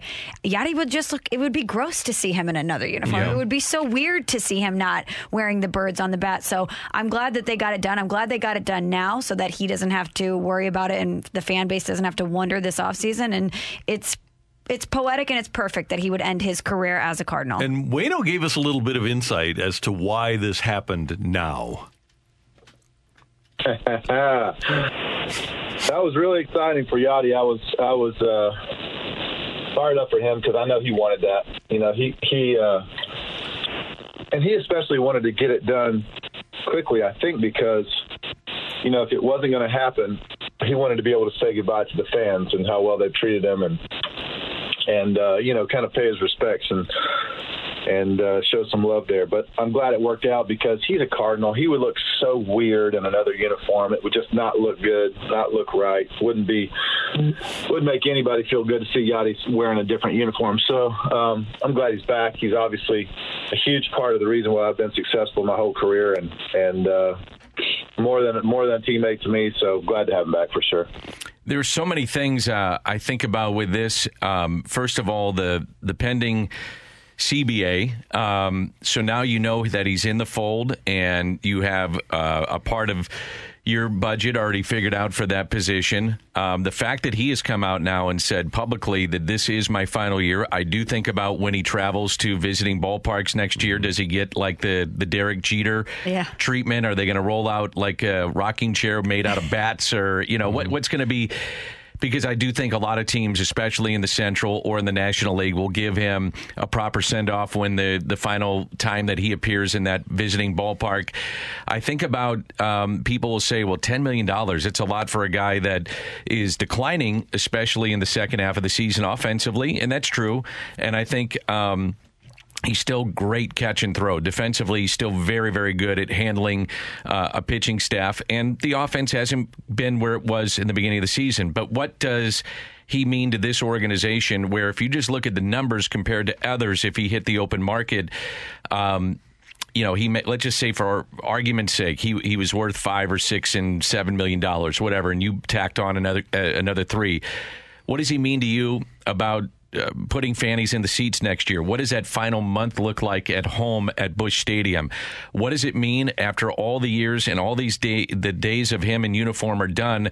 That, as Randy mentioned, he has been a Cardinal the entire time and worn that uniform. There's value to that. And so I, I just think it's a, the right thing to do. I'm glad that they did it before the the uh, free agency period got here and the offseason got here. Now the next one is is Adam Wainwright, and we'll see what happens with Albert Pujols. But I also think. I wonder if you're the Cardinals, do you say, do we waive the uh, three years of uh, being retired and three years of having played for the Cardinals to put him in the Cardinal Hall of Fame? I think that'd be great. Just give him the jacket. Yeah. yeah. I wonder if you do that. And, and he, he did I don't say- think they will, yeah. but I do wonder about it. He, he did say yesterday that he uh, can't wait to put on that red jacket. And John Mozeliak, as you mentioned, Dan, he didn't want Yadi going to free agency. like I said, I, I consider him a friend. So if someone comes to you and, and, and wants to do something, if you in, if you have the power or the ability to do it, why not do it? In this particular case, I mean, Mr. DeWitt or myself, I mean, how better? What's a better way for us to thank Yadi for his career? I mean, kick the can down the road, let him go fish in free agency, and then try to sign him in January. I mean, like the man's earned a lot of respect, and and it's not just respect. It's it's like it's it's legit. It's you know like like we really do care about one another, and so like for me, it it, it, wasn't a very complex exercise. It was more just like okay, clear stuff off my desk so I can just address it. And like I said, it was it was really swift. I mean, it it it, it probably would have gone faster, but Mel had to go fishing, so we can blame him. I guess he caught a marlin. So anyway, um, it's that that's why. And hey, this this is a guy that has made twenty million dollars. There is a level of respect with the dollars and cents that you pay a player. You, this is a guy that has gone from twenty million to nine million, and in his last year, it's just the way baseball is economically. You do pay for the respect that that player has earned. Well, you also, Dan, mentioned the value that he brings to the organization, and he is going to generate a lot of revenue for the team next year in his farewell tour. So the the number that you might think that his performance is worth, the value is higher when you think about everything that he brings to the organization and all the money that he's going to be generating. Also, think about uh, since 2003. Since Yadi has been the catcher, there have been 1,373 stolen base attempts against the Cardinals. The next closest is 1,891 Arizona. So since he has been the catcher, there have been 518. That's the difference. Stolen base attempts. I mean, he's controlled a running game, and there's things that don't pop up in a box score that say, well, did this team run or not run because of Yadier Molina? And the times that they did not run, it's amazing. And it's the, you know, Ted Simmons has talked about it multiple times with me. He's like, Yadi is a coach on the field. Uh, what he, and Ted was saying this when he was scouting. He's like, I've never seen a guy be able to control a running game, but also control the entire game like Yadier Molina. And that is something that doesn't show up in a box score when you start talking about percentages of caught stealing and all those things. How many times did they not do something because of him being there? Right. Or a young pitcher out there because you felt comfortable that Yadi was going to handle him properly. So all the things that he has brought, the intangibles to this organization, have been remarkable. And um, I do think it's great that he's come out and addressed it and said, "This is indeed my final year. It's this is it. I'm going out, and uh, people can celebrate him." And he's going to have a farewell tour in 2022. Yeah, I was thinking going to Cincinnati and, and hear all the blues there, and going to Chicago, hear all the blues there. I mean, it's gonna be awesome. It's gonna be a great time go there and and get the boost going up. But yeah, I mean, it would be it would be awesome when when you see um and Derek Jeters, um, David Ortiz, Mariano Rivera do the same thing on the last year, um, and the appreciation the the fan have for for the players, and they they do a good job on, on, on the baseball field. I mean, it's it's awesome. You want to be part of that. Hopefully, um, the people you know respond to that for me and uh, it would be great for me it would be awesome i would be appreciated for that As I, I listen to that, uh, I go back to what Greg Amsinger said about it being the farewell tour for not only Yadi but Wayno and Albert. Would Albert being on the team on a farewell tour take away from the Yadi spotlight? That's a good question. It's a, it's a valid point, But I- and yes, it would. It would, but I wonder if he would mind sharing the spotlight with his friend. You're right. uh, That they both go out and uh, and like you said, share it together, which would be cool. Um, it would be different. It would be really special Yeah, it, would. be and very Um, unique. I. Uh, how old is Patrick? Twenty-seven. Just turned twenty-seven. You know, you you think about your son, and how old's your daughter? Twenty-three. Okay, this is all they've known. Yep. Uh, that is the amazing thing to me, um, and I said this on the show yesterday with BK. There are kids and big baseball fans and Cardinal fans that he or she grew up with, and all they know is Yadier Molina. Katie has made that point that, that that's all she remembers catching for the Cardinals. Now think about that. And think That's of- hard to imagine. Oh That's my a gosh. lifetime of watching one guy play, which is pretty cool. And think about if you're the opposing teams that Yadi mentioned, this one guy has tormented you. Yes. For for almost 20 years. He has been the reason you boo. He's been the reason, a lot of the reason why your team hasn't had success because of this one guy who represents so much success in the Cardinals organization. He's he's Tom Brady. And he's played the position where, how do you last 19 years? unbelievable. It's crazy. How do you do that? I mean, honestly, Yeah. 19 years at that position, and the fact that he he rarely takes days off. I wonder if somebody has done the math on the rough number of how many times he's squatted down when you include spring training, preseason games, warming people up, foul tips. postseason foul tips. Yeah, how, how much? Just how, how many times since he got to the? Let's just say in the major leagues has he squatted down and gotten back up? Now, th- this too. What does it mean next year and how much he plays? So, if you're the manager, you, you and let's just say he's healthy for the entire year. Um, I think we're seeing a little bit of maybe what we're going to see next year, which is Knizner's going to play a little bit more if indeed he is your backup, and no reason to think that he wouldn't be that way. And it gives Herrera then another year to develop, which I think is important. Now, he has come on here in the last probably month and a half or so, but it gives you another year to let him develop, and then maybe by 2023, either he or Knizner is the guy every day. And I don't mind the idea of down the stretch here, finding out if Knizner can be that backup next year. Because to me, the backup should play 50 games next year. And if you need to go out and get a I think third- at least, yeah, Randy. Right. So if you need to go out and get another guy, if Knizner is not the answer, I would like to know that and let the remaining few days of this month in September tell us whether or not Knizner can be the guy or if they need for a year to get somebody to be a bridge between Molina and the person that he's mentoring and uh, and, then getting to Ivan Herrera. I don't know if I don't even know if you'd find out enough in the final month with Knizner. To, to me, he has got to go to winter ball. He's got to get a bunch of at bats in this winter, wherever that may be, and then play him a bunch in spring training, and then give him a chance to be your backup next year, and then you know make your decision going forward. Maybe they already know, but um, he's got to have a chance to get some at bats in, which has been very very tough for him to find. That is uh, our look at Yadier Molina, and he'll be in action tonight for the Cardinals against the Pirates in Pittsburgh. Dan will have the call on Bally Sports. Looking forward to that. Coming up next. Yes, five thirty tonight on Bally Sports Midwest. The uh, Pirates and the Cardinals. Randall Miles Mikolas against Mitch Keller. Is today Miles Mikolas' birthday or was that yesterday? Let's find out. 33 years old. I believe it was yesterday. Okay. Well, happy belated to uh, to Miles. Mm-hmm. It was uh, no, it was August 23rd, so it was Oh, so several days. a Real few- happy three days ago. to to Miles. But then. he is Okay. 33, yes. Okay, thank you. The fight is coming your way on 101 ESPN. We're right back to the Karraker and Smallmon podcast on 101 ESPN. Welcome to the fight on Karraker and Smallmon.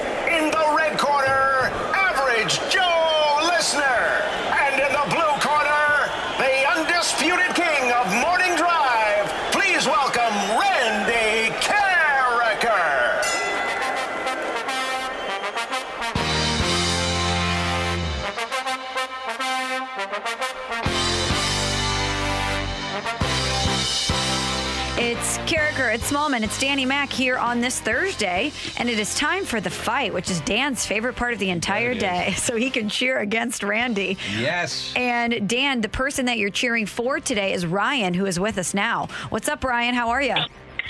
Great. How you guys doing? How you feeling, Ryan? You feeling good about this or what? Uh, not great. I don't like to hear that. Let's start that over. Ryan, how you feeling about this? Let's get a little confidence going, babe. I, I'm pumped up. Let's do it. That a boy. Uh, what do you do for a living? Uh, I'm an EMT. Oh, awesome. Well, thanks for all Thank uh, you. what you do. That's awesome. Well, thank you for your support. You got it. Let's uh, beat Randy. Let's do it. You know what we need, Dan, is we need Ryan to bring a little Nar- Lars Nootbaar energy to the Yeah, show today. absolutely. Let's go, Ryan. Let's do it. Here we go. All right, here you go, Ryan. Question number one. Happy 32nd birthday to nine time NBA All Star James Harden. The Beard was drafted number three overall out of Arizona State by which team in the 2009 NBA draft? Was it the New Jersey Nets, the Oklahoma, Oklahoma City Thunder, or the Houston Rockets? Uh, let's go with the Rockets. MLB announced the 2021 playoff season postseason schedule yesterday. Game 7 of the World Series scheduled to be November 3rd if necessary. The latest since 2009. Who won the 2009 World Series? Was it the Yankees, the Phillies, or the Giants? Let's go with the Giants. Question number three, Ryan. Former St. Louis Rams head coach and Super Bowl champion Dick Vermeil will be our guest at 9.30 this morning. Dickie V. Can't wait to talk to DV. Vermeil had one college football head coaching gig. Where was it?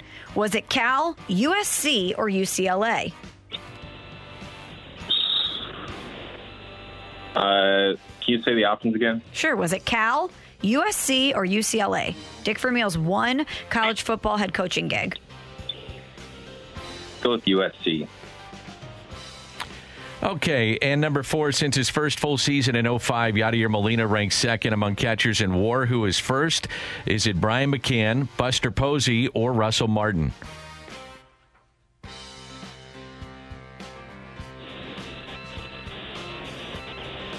Brian McCann, Buster Posey, or Russell Martin?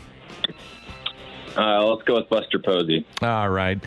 Thank you, Ryan. Score? Checking our score. All right. Let's go ahead and bring in Randall. Are you confident in your answers, Ryan? Uh, I I feel pretty confident. Good. I like to hear that. Uh, Randall, meet Ryan EMT. Ryan EMT, it's great to Hold have on. you with us. Thanks for listening. Thanks for playing. Thanks for what you do for us. You might want to say that Hey, again. Randy, Your mic wasn't on. Oh, my, uh, Ryan, uh, first of all, thanks for listening. Second of all, thanks for playing. And third of all, thank you for doing what you do to uh, help save lives. We appreciate it. Oh, no problem. Thank you for your support, Randy. Uh, I was just wondering in the hall, by the way, has anybody gotten more out of two words than Bart Scott? Has he made a career off of saying, can't wait? Yes. I mean, he's got a radio show because he said, can't wait. I mean, Lil Jon has a career of saying, yeah, okay. That's So- true. What made you think of that, Randy? Because JR, Jeremy Rutherford, just uh, tweeted that he's going to join us here in the next segment, and I responded with the can't wait gif. Awesome. Or GIF, whatever way you want to put it. Do you say GIF or GIF? Choosy mothers choose GIF. Okay, Randy. Old school. Fight time. Hopefully, you bring that that Bart Scott can't wait energy to the fight because we're hoping that Ryan brought the large Lars Nootbaar energy to the oh, fight. yeah, okay? definitely. So happy 32nd birthday to nine-time NBA All-Star James Harden. The Beard was drafted number three overall out of Arizona State by which team in the 2009 NBA draft? I believe he was in 2009 drafted by the Seattle Supersonics. Number two, MLB announced the 2021 playoff season schedule yesterday. Game seven of the World Series scheduled to be November 3rd. Mm-hmm. If necessary, the latest since 2009. Mm-hmm. Who won the 09 World Series? That would have been the New York Yankees. Question number three. Uh, and by the way, Yes. that was not the first November World Series. Mr. November. After 9 11. After 9 11 was Derek Jeter. That's correct. Byung Hyun Kim had a rough World Series. Yes, he did. Yikes. Number three. Randy. Go right ahead, uh, uh, Michelle. Thank you, Dan. Former St. Louis Rams head coach and Super Bowl champion Dick Vermeil. He's going to be our guest at 9:30 this morning. All right, DV. Can't wait. Can't wait. Bart Scott. Vermeil had one college football head coaching gig. Where was it, Randy? It was with the UCLA Bruins. And question number four Since his first full season in 05, Yadier Molina ranks second among catchers in war. Who is first? In WAR. So since 05, who would have matched him in WAR, wins above replacement? I only have two guys on my mind here right off the top. One of them is Buster Posey, who's been around since 2010. And the other one is Pudge Rodriguez, who played later. But I am going to go with. Mm-hmm. I'm going to go with Buster Posey. Is it Ryan or is it Randy? Emily, let him know. Ring the bell. Go crazy, folks! Go crazy! The winner and still champion of the fight, Randy Karraker. The fight sponsored by Ryan Kelly and HeroLoan.com. Check out how they help veterans and service members at the new and improved HeroLoan.com. Just win, baby. Randy beat you, Ryan. I'm sorry. You know what? I'm not going to give you the first one. I'm going to say he beat you three to one because James Harden was drafted number three overall out of Arizona State by the Oklahoma City Thunder in OKC. 2009. So technically same franchise, but I think they were already the Thunder at that point. They oh, You know what? Their last first rounder in Seattle was Kevin Durant. That's yeah, right. That's right. So you didn't get that one correct, even though you were on the Oh, right well, it path. Didn't wasn't it asked what franchise chose him? It says what team? Oh, what team? Okay, What that team? would have been Seattle. What team? Three and a half. You got three and a half right. MLB announced the uh, playoff season schedule yesterday. Game seven could be November 3rd. No nine, ended late. Yankees beat the Phillies. Dan furious that Randy won today. Dick Vermeil had one college football head coaching gig. It was at UCLA, 1974 to 1975. Beat Ohio State in the Rose Bowl. Buster Posey is uh, first in war since 05. Yadier Molina is second among catchers in Major League Baseball. Randy won. Thank you, Ryan, for listening. Thanks for playing. Have a great day. Thanks, guys. You too. Headset off. Dan is done. Are you sad? Are you mad? Come on. Leaving the studio. Look at what you've done, Randy, with your victory. Come on, Dan. Coming up next, Jeremy Rutherford will talk some blues with us. He is from The Athletic, and he's next on 101 ESPN. We're right back to the Karraker and Smallmon podcast on 101 ESPN. It's time for the Rutherford Report on 101 ESPN. Anything you folks want to know about the fascinating world of pro hockey? Here we go.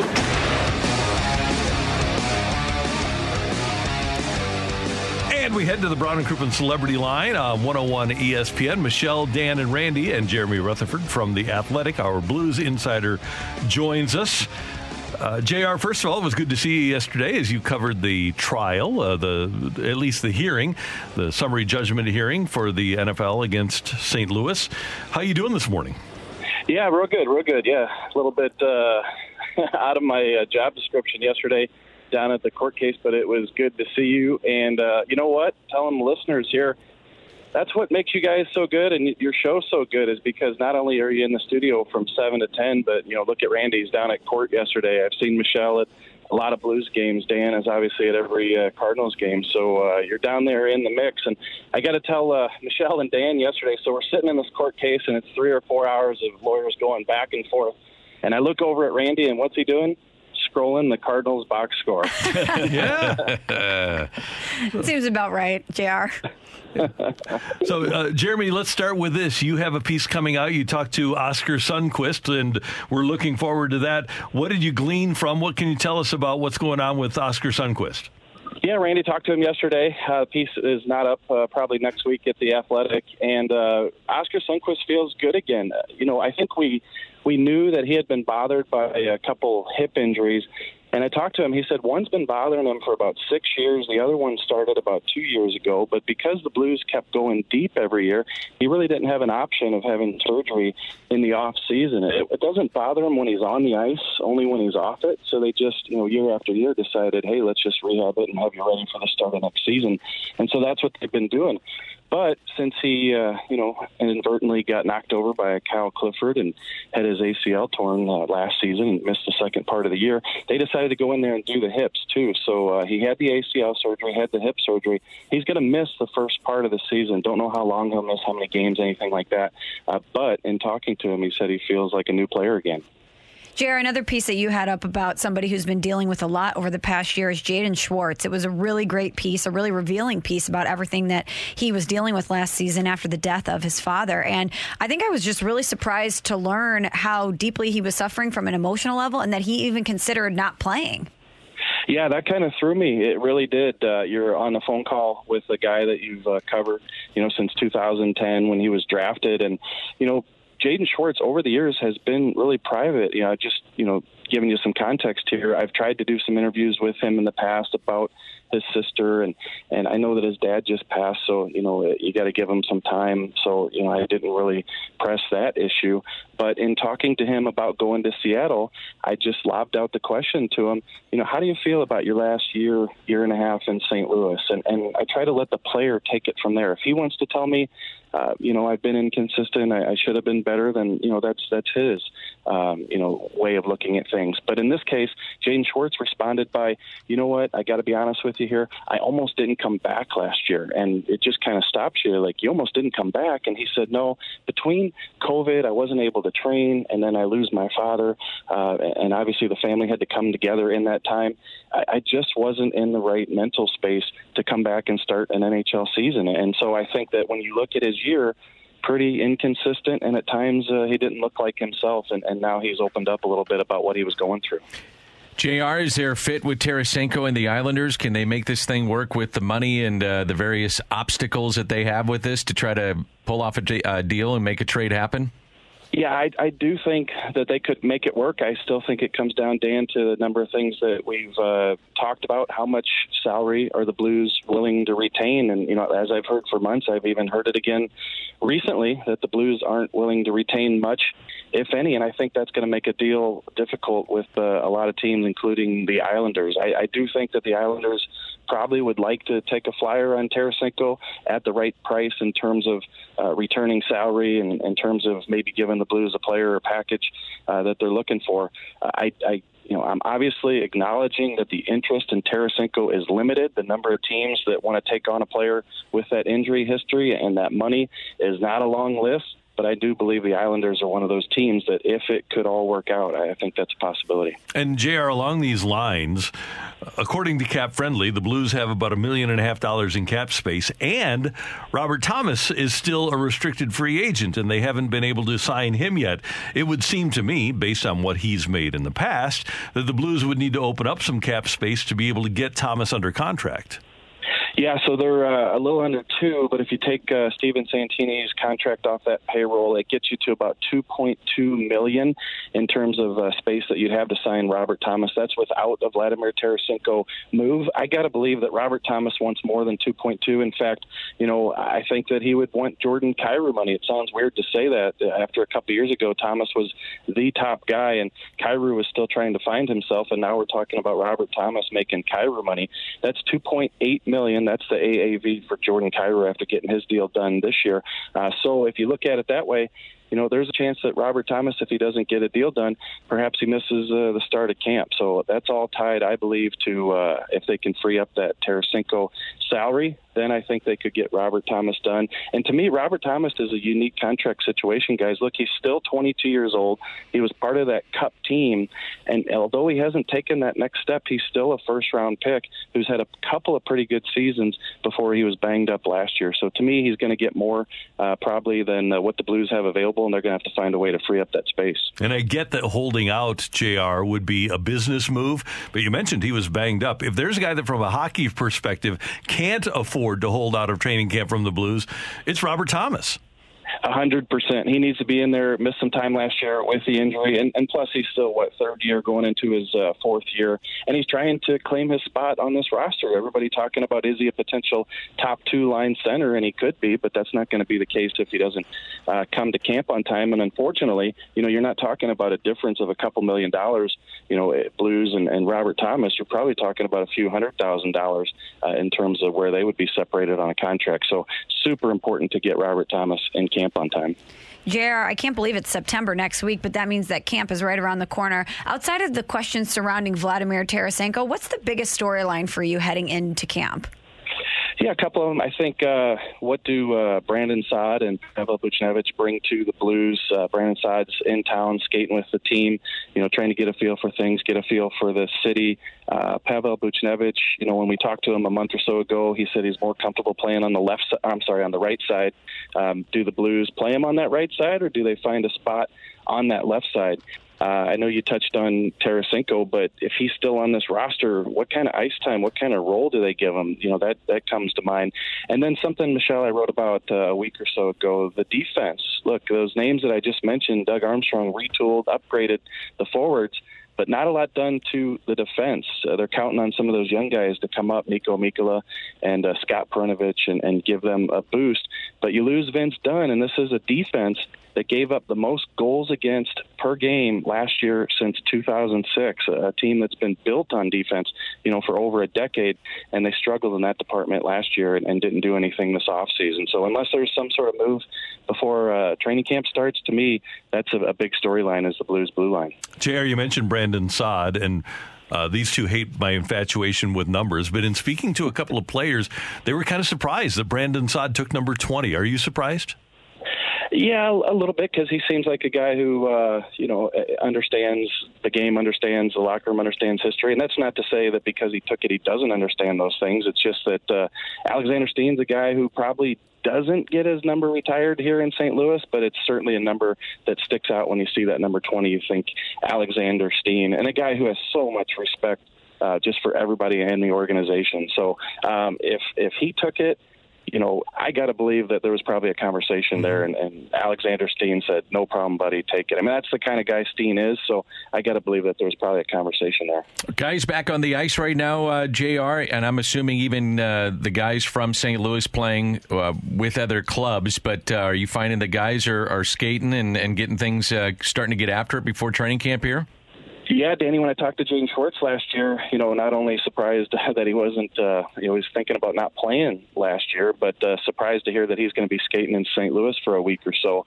Um, and so when I spoke to him, he said he would be on the ice with the guys uh, starting this week. And then I talked to uh, Brayden Schenn. He said, yeah, guys are starting to trickle in. And more and more guys. And then, of course, you mentioned there's some guys who stay here year round. So this week is really the week I think that uh, it starts to amp up a little bit in terms of uh, guys getting here, uh, guys getting a feel for things, and then uh, we're just a couple weeks away for, from guys reporting to training camp, and and then that first preseason game on September 25th. So kids are back in school, and uh, my kids, uh, you know, are probably happy that I'm going to be working a lot more and not around to grill them. Are the uh, are the Tkachuks wearing blue sweaters when they're out there, or, or what's going on?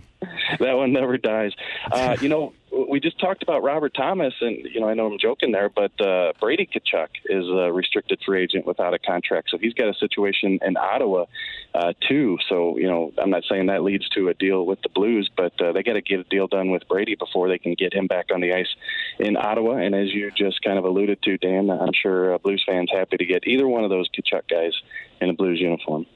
JR, always great to hear your voice. Thanks so much for the time. We appreciate it, and we will see you and talk to you soon. Yeah, we'll see you in court next time, Randy. you bet, Jeremy.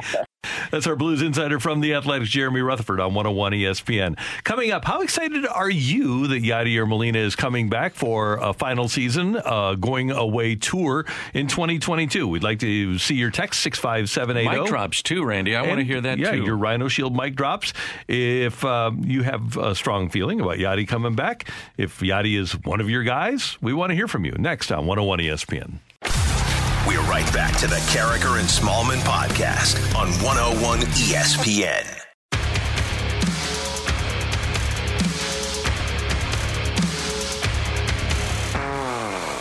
Yadi puts butts in the seats.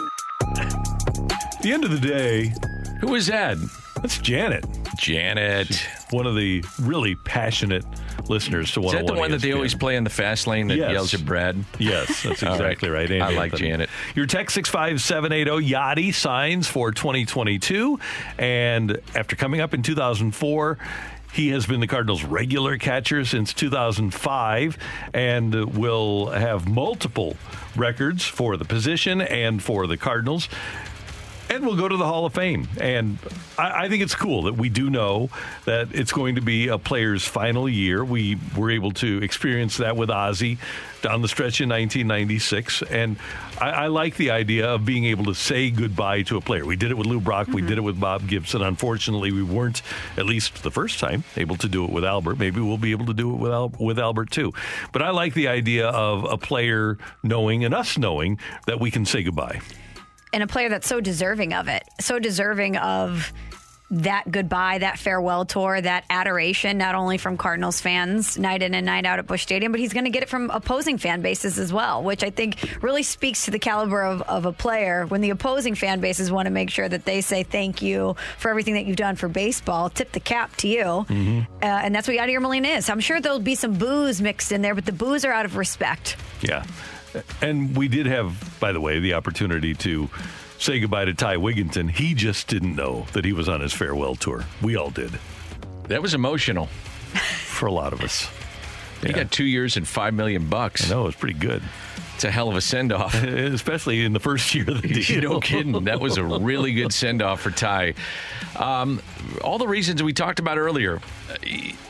I don't think you're ever going to see a guy play 2,000 games with one team behind the plate. Now, you may see 2,000 games at a position, but with free agency the way that it is, and the fact that sometimes teams say goodbye to the player and the player says, you know what, I'm wanted at another spot and I'm going after the top dollar, uh, you just don't see that, much less see it uh, behind the plate. And you know what, now that uh, if Waino comes back next year, I think they are 20. Could be wrong about this, but 26 starts together away from setting the all time record of battery mates, all time in baseball history. You're never going to see that again. Um, as we talked about earlier, too, he is the guy that's been the face of this organization uh, for two decades. And for some fans that are younger listening, this is all they've known. Um, I think he gets a proper send off knowing that officially this is his final year. And I'm fine with it. I think it's great. And uh, I'm looking forward to what the final year offers. I really am. Let's get to some text, shall we? 65780, the Air Comfort Service text line. From the 314, I don't know how you wouldn't be excited about Yadi's new contract. There's far too much negativity around him from certain fans. He's still clutch. He's still one of the best defensive catchers in the game. This guy has been with us for my entire baseball memory. He's baseball royalty. He's one of the best catchers ever. If this time he chooses to go out, then I'll miss him. I never blame a player, and I know what you're talking about with the criticism of some. I don't blame the player for wanting to play all the time. That's a good thing. If a player is 38, 39 years old and playing in 140 degree heat and playing on a consistent basis, then that to me is on the team. If a player declines at the end of a season, a, an older player declines at the end of a season because he's worn out, that's certainly not never on the, the player. I don't expect Yadi or any other player to go into Mike Shildt's office and say, yeah, I need a day. Because Yadi's, that's not, just not in his DNA. We have a uh, mic drop, Emily, and this is uh, Lisa on the mic drop. I mean, as a Cardinal fan, how can you not love that we're going to be able to celebrate Yadi for a whole season? And actually, I think as soon as I can figure it out, I want to go to Cincinnati and be there when they air quotes honor Yadi. So I was at the Derek Jeter game when he came to St. Louis, you know, when on his farewell tour. It's a great year for Yadi, and he deserves it. I mean, how many awesome, awesome memories has that guy brought to us? So anyway, go Yadi. And I would hope, by the way, that baseball finds a way to get him into the All Star game in 2022. He's deserving of that. And all the accolades that Major League Baseball can afford him, he deserves. Yeah, if, if this one does not count, meaning the All Star game, and it doesn't, and it's a showcase of your game, and it's supposed to be for the fans, then absolutely he mm-hmm. should have another All Star appearance. And I, I think Lisa brings up a really interesting point, something I hadn't thought about. You, you know, inside the Central Division, it is very easy to drive and get to Chicago, Cincinnati, Milwaukee, and to see those final times mm-hmm. in those ballparks. And I do wonder if some fans would do that and say, you know what, it, it'd be kind of cool to see Yadi. We all want to watch him, and we can see him at Busch Stadium, but why not go on the road and see what kind of reception he gets? And I think that's a valid point. Uh, from the 573, in a time where the business of baseball often takes precedence, it's great to see the human element come into play and benefit both Yadi and the Cardinals. And I'll tell you what, I, I number one, John Mozeliak mentioned yesterday during the Zoom call that he and Yadi are good friends. He was part of drafting Yadi. Yep. And there is no doubt. You you might look at Bill DeWitt as just a cold businessman. I, I would venture to say there's probably not a more emotionally tied in owner in baseball than Bill DeWitt Jr. I don't look at him as emotionally cold. Now, I am privy to some things that are never, ever, ever made public. And I understand that fans look at what you spend and what you don't spend and who you bring back and all that kind of stuff. And we can debate spending money. By the way, they do spend money. Yeah, we can do. debate how you spend it.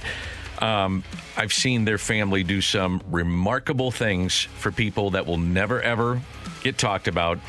And to your point, Randy, um, in my understanding, the the Pujols situation has been one that, um, by the way, from a business decision, was probably the best move. Um, the ten year contract and what the production was for the Angels wasn't what maybe they expected, um, and, and that's debatable. Whatever. I can tell you though, for him as a baseball fan and understanding the history of the organization and legacy and all those kind of things, man, that was tough on him. Mm-hmm. Very, very tough. And now that you have Yadi in the fold, he finishes with this ownership group as one guy that wears that uniform for 19 years and goes into the Hall of Fame as a Cardinal and no other team. And there is something to that. Mm-hmm. It- there's a matter of pride from an ownership standpoint that they made it work for 19 years. Yeah. There's a lot to be said for that. Let's get another mic drop. This is Mike on 101 ESPN. Am I excited about Yadi returning? In the words of the immortal philosopher Ric Flair, woo! Oh, yeah. How about that? Yadi, Yadi, Yadi. How about that? Excited. Fired up. Good. I, I would think that if, if you did a poll and people were be honest eh, about it and said, you know, just watching him, even if he is a diminished player next year, are you still excited about watching him and making sure that he's your guy? I think most fans would say absolutely. For sure. And I want to see him here. Yeah, go back to opening day, right? When Yep. the introductions were made. and You can relay that story. Yeah, I was um, at Ballpark Village, uh, right outside of the stadium, obviously, on opening day. And I was just observing everyone as the Cardinals were getting announced because I really wanted to see the reaction to Nolan Arenado, his first time being announced at a, at a home opener at Busch Stadium. And people went crazy for him. But then Yadier Molina is announced, and people lost their minds. Yeah. He is still the reason that a lot of people tune into the games and the reason that people go to the ballpark. People love Yadi. Well, I think to that point too, Michelle. I think a lot of people will say if they have young kids, we're going to go to the ballpark because we're, you're going to be able to say that I watched number four play in person. Uh-huh. I watch. I was able as a my mom or dad. I mean, years from now, took me down there, and as a young boy or girl, I got to watch number four play. I saw that guy, and and that's where he's at. He's with Stan and Bob and Lou and these greats, Ozzie, and you're going to say, and we're going to be 10 years doing this, and they're going to be saying, and I saw Yadi, Yep, I saw Albert, I saw Waino, and uh, there just aren't many people that come along, along in a franchise that mean that much to the franchise, and the Cardinals have those players right now. That is today's big thing on 101 ESPN. Coming up, you're killing me, Smalls. Stick around. We're right back to the Karraker and Smallmon podcast on 101 ESPN. One of the reasons that when you golf with Dan McLaughlin, he gets 77s and 78s is because he can putt. And you can join the 101 Bomberito Street Fleet Friday from 6 to 8 p.m. That's tomorrow from 6 to 8 p.m. at Hot Shot South County for the Michelob Ultra Putter Challenge. It's a free to play indoor golf game where you can score prizes and win Mick Ultra swag, plus your chance to win a trip for two to this year's Ryder Cup. Don't miss out tomorrow, 6 to 8 p.m. with 101 ESPN at Hot Shots in South County. Get all the details on the Michelob Ultra Putter Challenge at 101ESPN.com. It is time for. You're killing me, Smalls.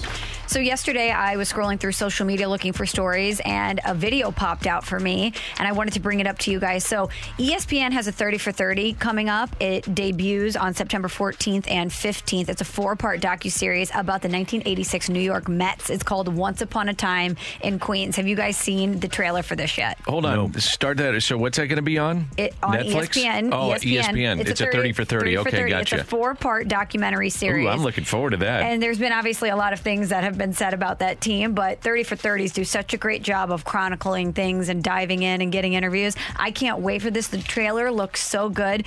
They call it baseball and debauchery.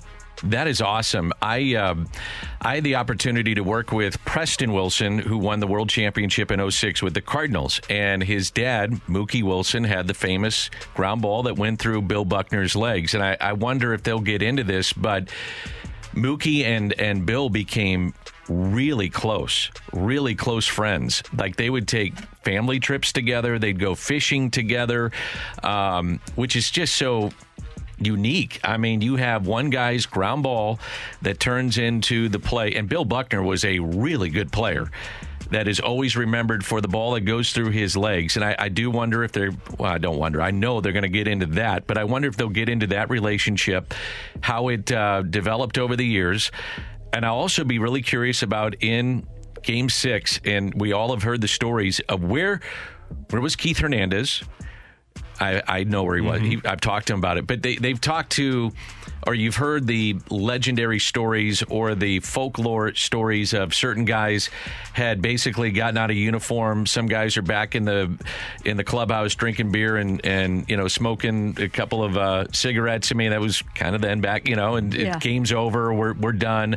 Um, where was the champagne? Pulling off the the the protective uh, trash bags, if you will, to make sure that things don't get all messed up with the champagne. I I think that's going to be awesome. Great. It's going to be great. That's the, great. The New York Post did a great breakdown of what to expect from every episode. And they said in episode one, it opens with Keith Hernandez making the second out in the 10th inning of game six of the World Series. And eventual hero Mookie Wilson smiling and saying, It was like we blew this thing. But then the rest of it, you probably saw the rest of it as his grounder trickling through Bill Buckner's legs is shown for the first time. So that's how they open the entire thing. Wow.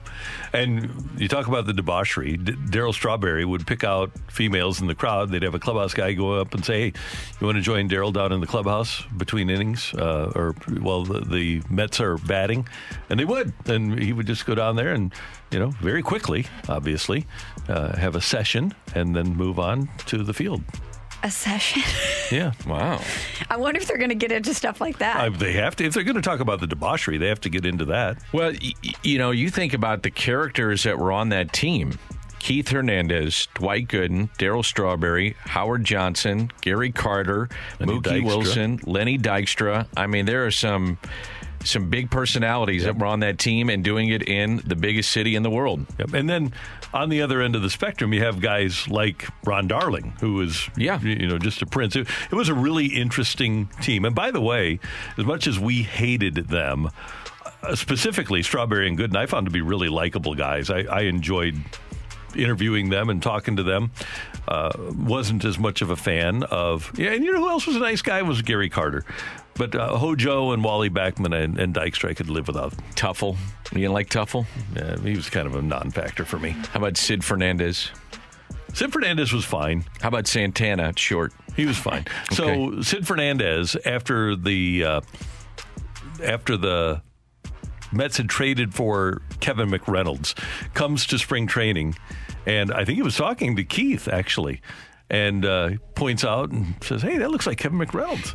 Keith says, "Yeah, that, that is Kevin McReynolds." He said, "How'd we get him?" He said, "We traded for him at the owners' meeting, at the, at the winter meetings." And so Sid Fernandez went back to Hawaii, didn't pay any attention to baseball during the off season. And then comes back and Oh, we got Kevin McReynolds. That's pretty cool. Well, speaking of the 86 team, which is obviously a famous team in baseball history, I thought it was great this weekend. Keith Hernandez at the Hall of Fame induction ceremony of the Cardinals, which I was so happy to see him finally get his just due, way, way overdue. But he made a point to turn back to Whitey and and pointed at him and and say thank you and how appreciative he was of Whitey. Did the same thing with Ozzie, and he also said the 1982 World Champion Cardinals are, is the best team I ever played on. That really struck me. I was Wow. shocked by that. Yeah, it was pretty cool. One more quote from you guys. We mentioned the debauchery. So Mike Tyson is in this, and he says it was debauchery back then. Anything goes. New York was on fire in 1986 because we had the Mets. So if Mike Tyson is Yeah. telling you how wild it was, I mean, Mike can't- Tyson, the fighter. Yes. Really? okay. I didn't think they'd get Mike Tyson in that documentary, but, No, but fit him in. Why not? That's So it's a four-parter. Four parter, September 14th and 15th. Fun. Wow, that, I'm going to look forward to that one. Me too. That's a good one. Yeah, we'll have to break it down on the show. I'm sure it's Yeah. going to be great. Yeah. You're killing me, Smalls. All right, some news out of the NFL. So, Vic Fangio, the head coach of the Denver Broncos, announced yesterday that the quarterback battle has been settled, and Teddy Bridgewater came out on top, and the Mizzou product, Drew Lock, is going to be the backup. But Teddy Bridgewater now the starting quarterback for the Denver Broncos officially. This morning, Mark Schlereth, who covers the Broncos in Denver, joined Keyshawn, J. Will, and Zubin, minus uh, Keyshawn, J. Will, and Zubin. And uh, he said that this will be good for Drew Lock, being able to sit behind Teddy Bridgewater and watch how an NFL quarterback does it. He said will be a huge benefit. He said that he never learned at Mizzou how to run a pro offense, and that this is something that should have happened for Drew Lock at the beginning of his career and didn't. And so he thinks that Drew Lock's still going to be fine. Might be beneficial for Yeah. him to not have the pressure. But just as of right now on the surface, even if that does come to fruition, it seems like yet another missed quarterback for the Denver Broncos. It looks really bad. It looks for, bad for them. And actually, when you look at Mizzou, when you look at what happened with Blaine Gabbert, Mm-hmm. who probably got rushed, and Drew Lock, yeah, not great. Yeah, but you have Chase Daniel. He's Legend. still, still going. I'm not going to say That's still because he didn't have to play. Yeah, exactly. But how much money has he collected? How many checks has he cashed? Nearly 40 million. It's really It's awesome. impressive. Pretty good. You're killing me, Smalls. And then one more note, you guys, something that we already knew would happen. The Jacksonville Jaguars, their head coach, Urban Meyer, finally announced what everyone expected. Trevor Lawrence, the first pick in the, in the 2021 NFL draft, he's going to be the Jags week one starter. So there was some talk maybe with Travis Etienne out for the season and what we've seen out of the Jags offensive line of maybe sitting Trevor Lawrence and protecting him, but that's not the case. And he'll be under center for the Jags week one. Pretty gutsy move. I would rather send Gardner Minshew to the Wolves, but they're going to send Trevor Lawrence to the Wolves. That's uh, to, that can be dangerous because guys can get shell shocked. But uh, you would have to have great faith in him and that he is a different animal, if you will, if you're going to be able to do that. So that's why that's why you're number one pick. But you got to be careful with it too. Absolutely. Thanks, Michelle. You got it. Coming up, Dick Vermeil is the Hall of Fame coaching finalist for 2022. We'll visit with St. Louis's coach next on 101 ESPN. We're right back to the Karraker and Smallmon podcast on 101 ESPN. It is my great pleasure to thank you for all you've done for the game, Coach, and to inform you that this uh, this great uh, committee has selected you as the coach's nominee for the class of 2022 as the finalist for the Pro Football Hall of Fame. And should you receive the 80% of the votes, you will become part of the Pro Football Hall of Fame. Pro Football Hall of Fame President David Baker making the call to St. Louis's coach Dick Vermeil on Tuesday. Michelle and I had the chance to visit with Coach when Isaac Bruce went into the Hall of Fame three weeks ago. And joining us now on the Brown and Crouppen Celebrity Line is the Hall of Fame finalist Dick Vermeil. Coach, good morning. It's great to have you with us, and congratulations. How you doing? I'm doing fine, thank you. Obviously, I'm very excited and and uh, just sort of overwhelmed by the whole thing. Yesterday was a fun day. Got a lot of calls and emails and text messages, and talked to a lot of friends and former players and coaches. So it was a real nice day. Yeah, Coach, w- with as often as you talk to your players and you communicate with your former players and former assistants, was there a moment where you weren't talking to somebody over the last couple of days? Yeah, we had a break or two. We're here in the Napa Valley, just getting started with our harvest and uh, spending time also with family. And uh, but uh, I definitely had a lot of fun talking to people have been in career, involved in my career. Yeah.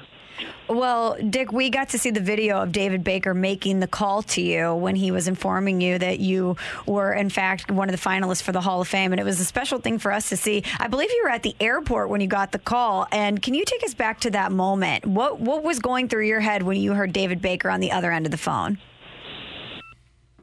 Well, Carol and I were walking uh, away from just getting off the airplane, and we were about you know 50 yards off the plane, half a football field, and all of a sudden my phone rings, and uh, I, it says hello, it's David Baker, uh, uh, Coach Vermeil, and I'm I'm not calling you to buy a case of wine, and we go on from there.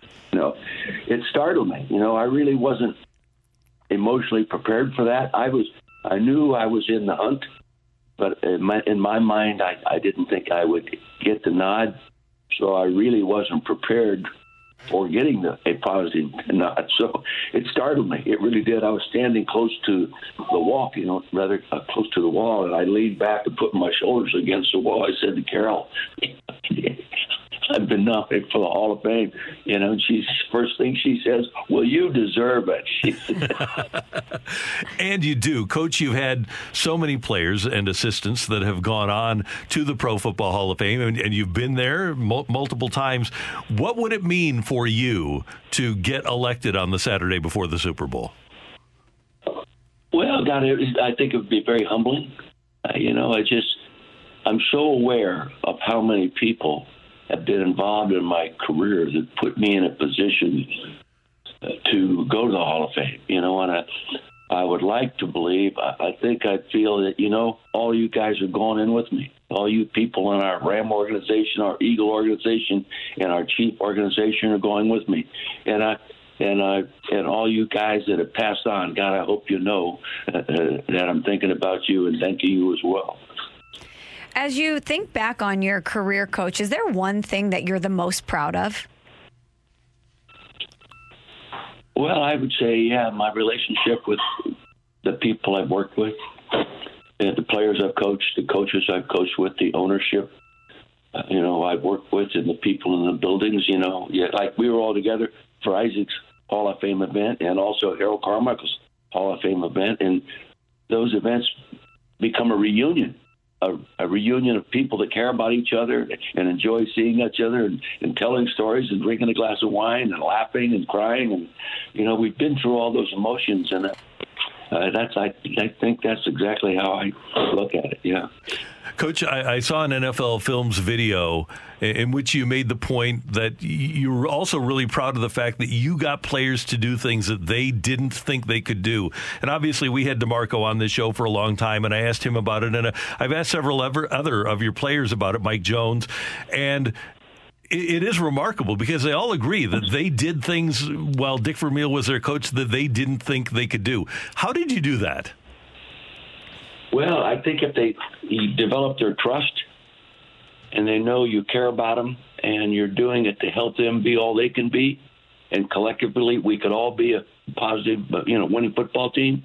I think they buy in. If they don't trust you and they think your motives are a little different or selfish, then it doesn't work that way. And uh, and also it's the selection of the type of people you keep around you.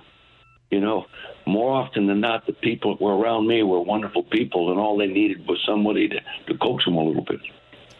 Coach, you said that when you got the call from David Baker that you were a little bit startled, but when you were in Canton for Isaac's induction weekend, did you hear anything that this might be coming? Because Randy and I would speak to several people that would say, We've got to get Coach Vermeil in. We, we think there might be a groundswell. We've got to get Coach Vermeil in. So I'm just wondering if anyone said anything like that to you while you were in Canton or if you had any sort of indication that this may be coming.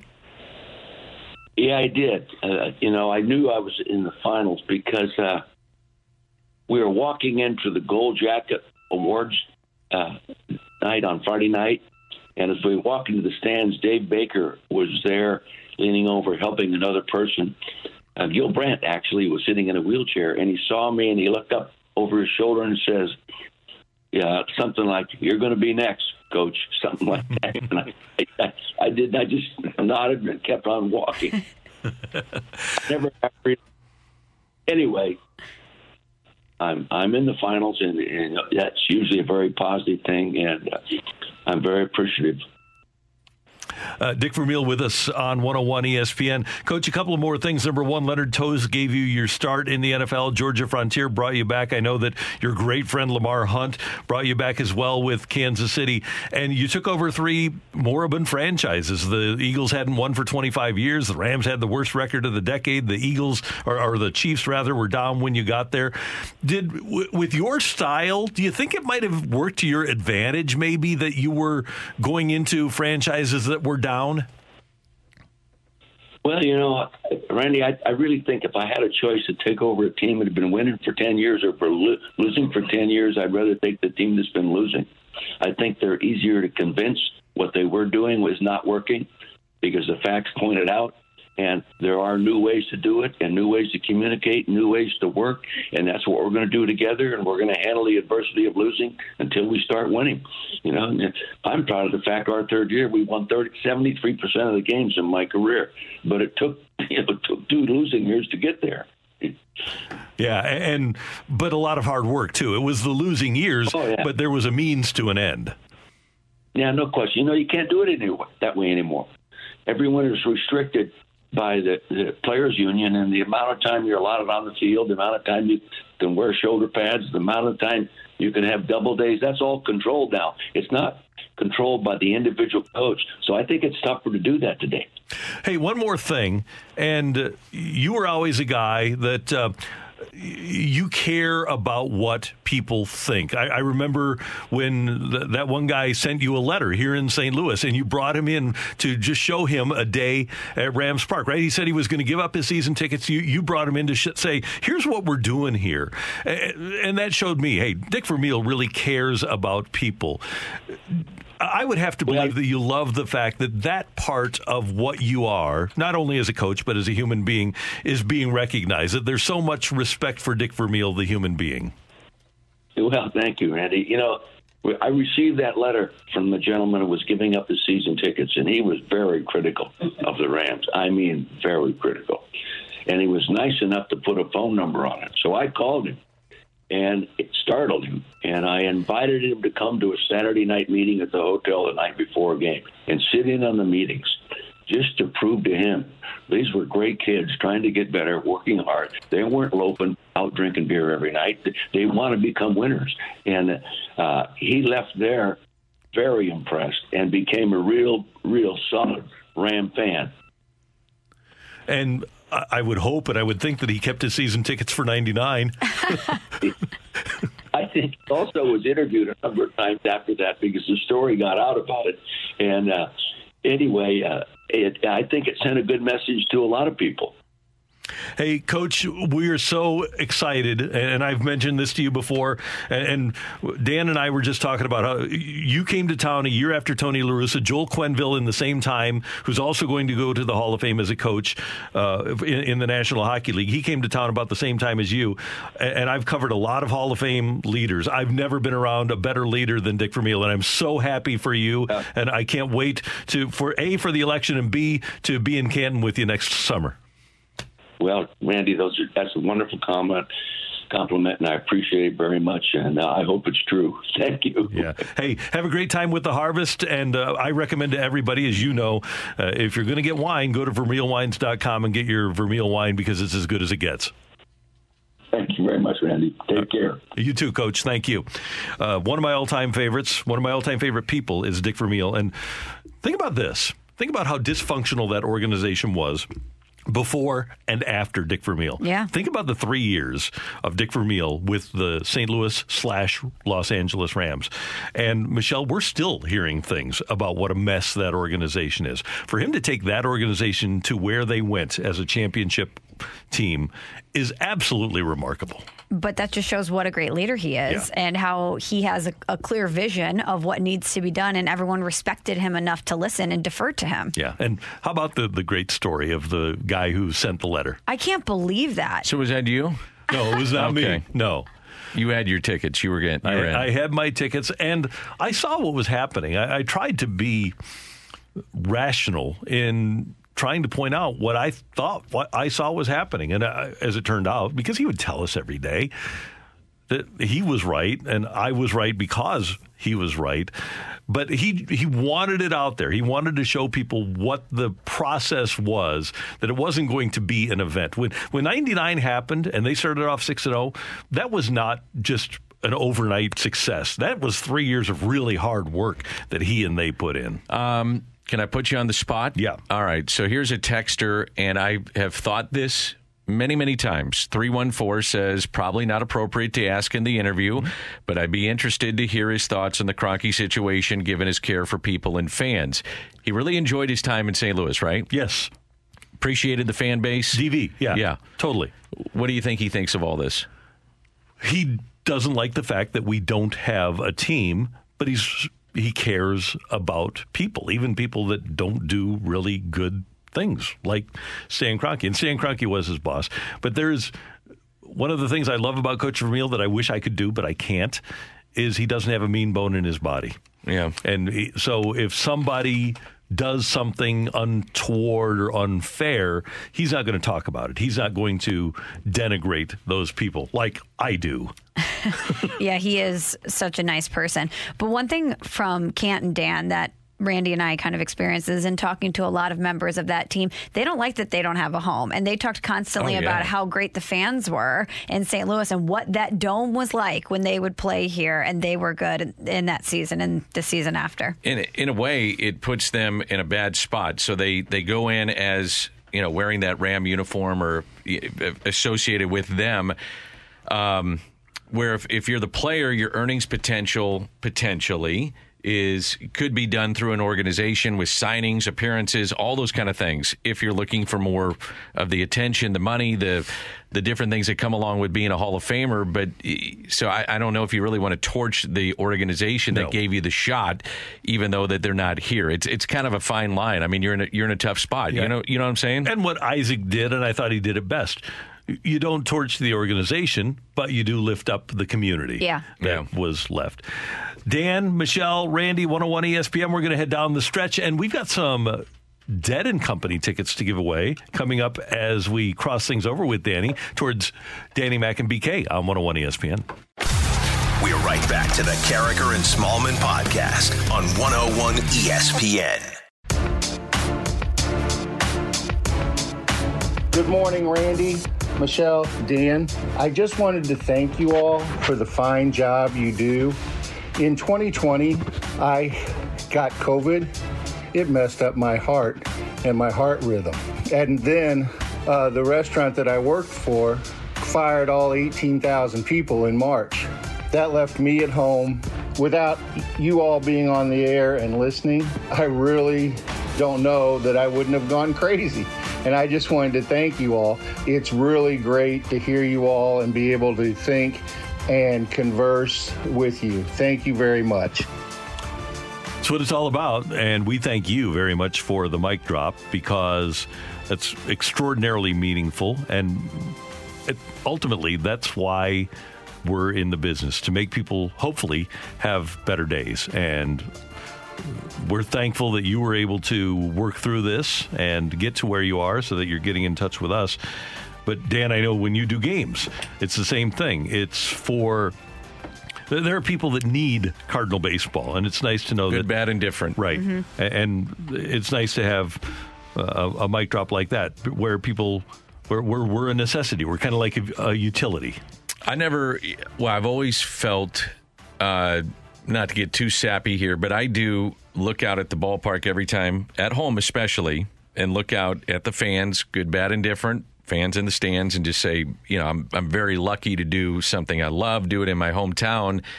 But um, during 2020, I thought about it more than ever. When people were stuck at home, especially the elderly or those that had um, existing conditions where they just did not go out and their only outlet was was baseball. I heard from a ton of people, man. That's that's what they had. So yeah, it's been a tough year, and I, I think when we look at the crowds at the ballpark uh, now, certainly you can look at the team has not performed to expectations. That's easy.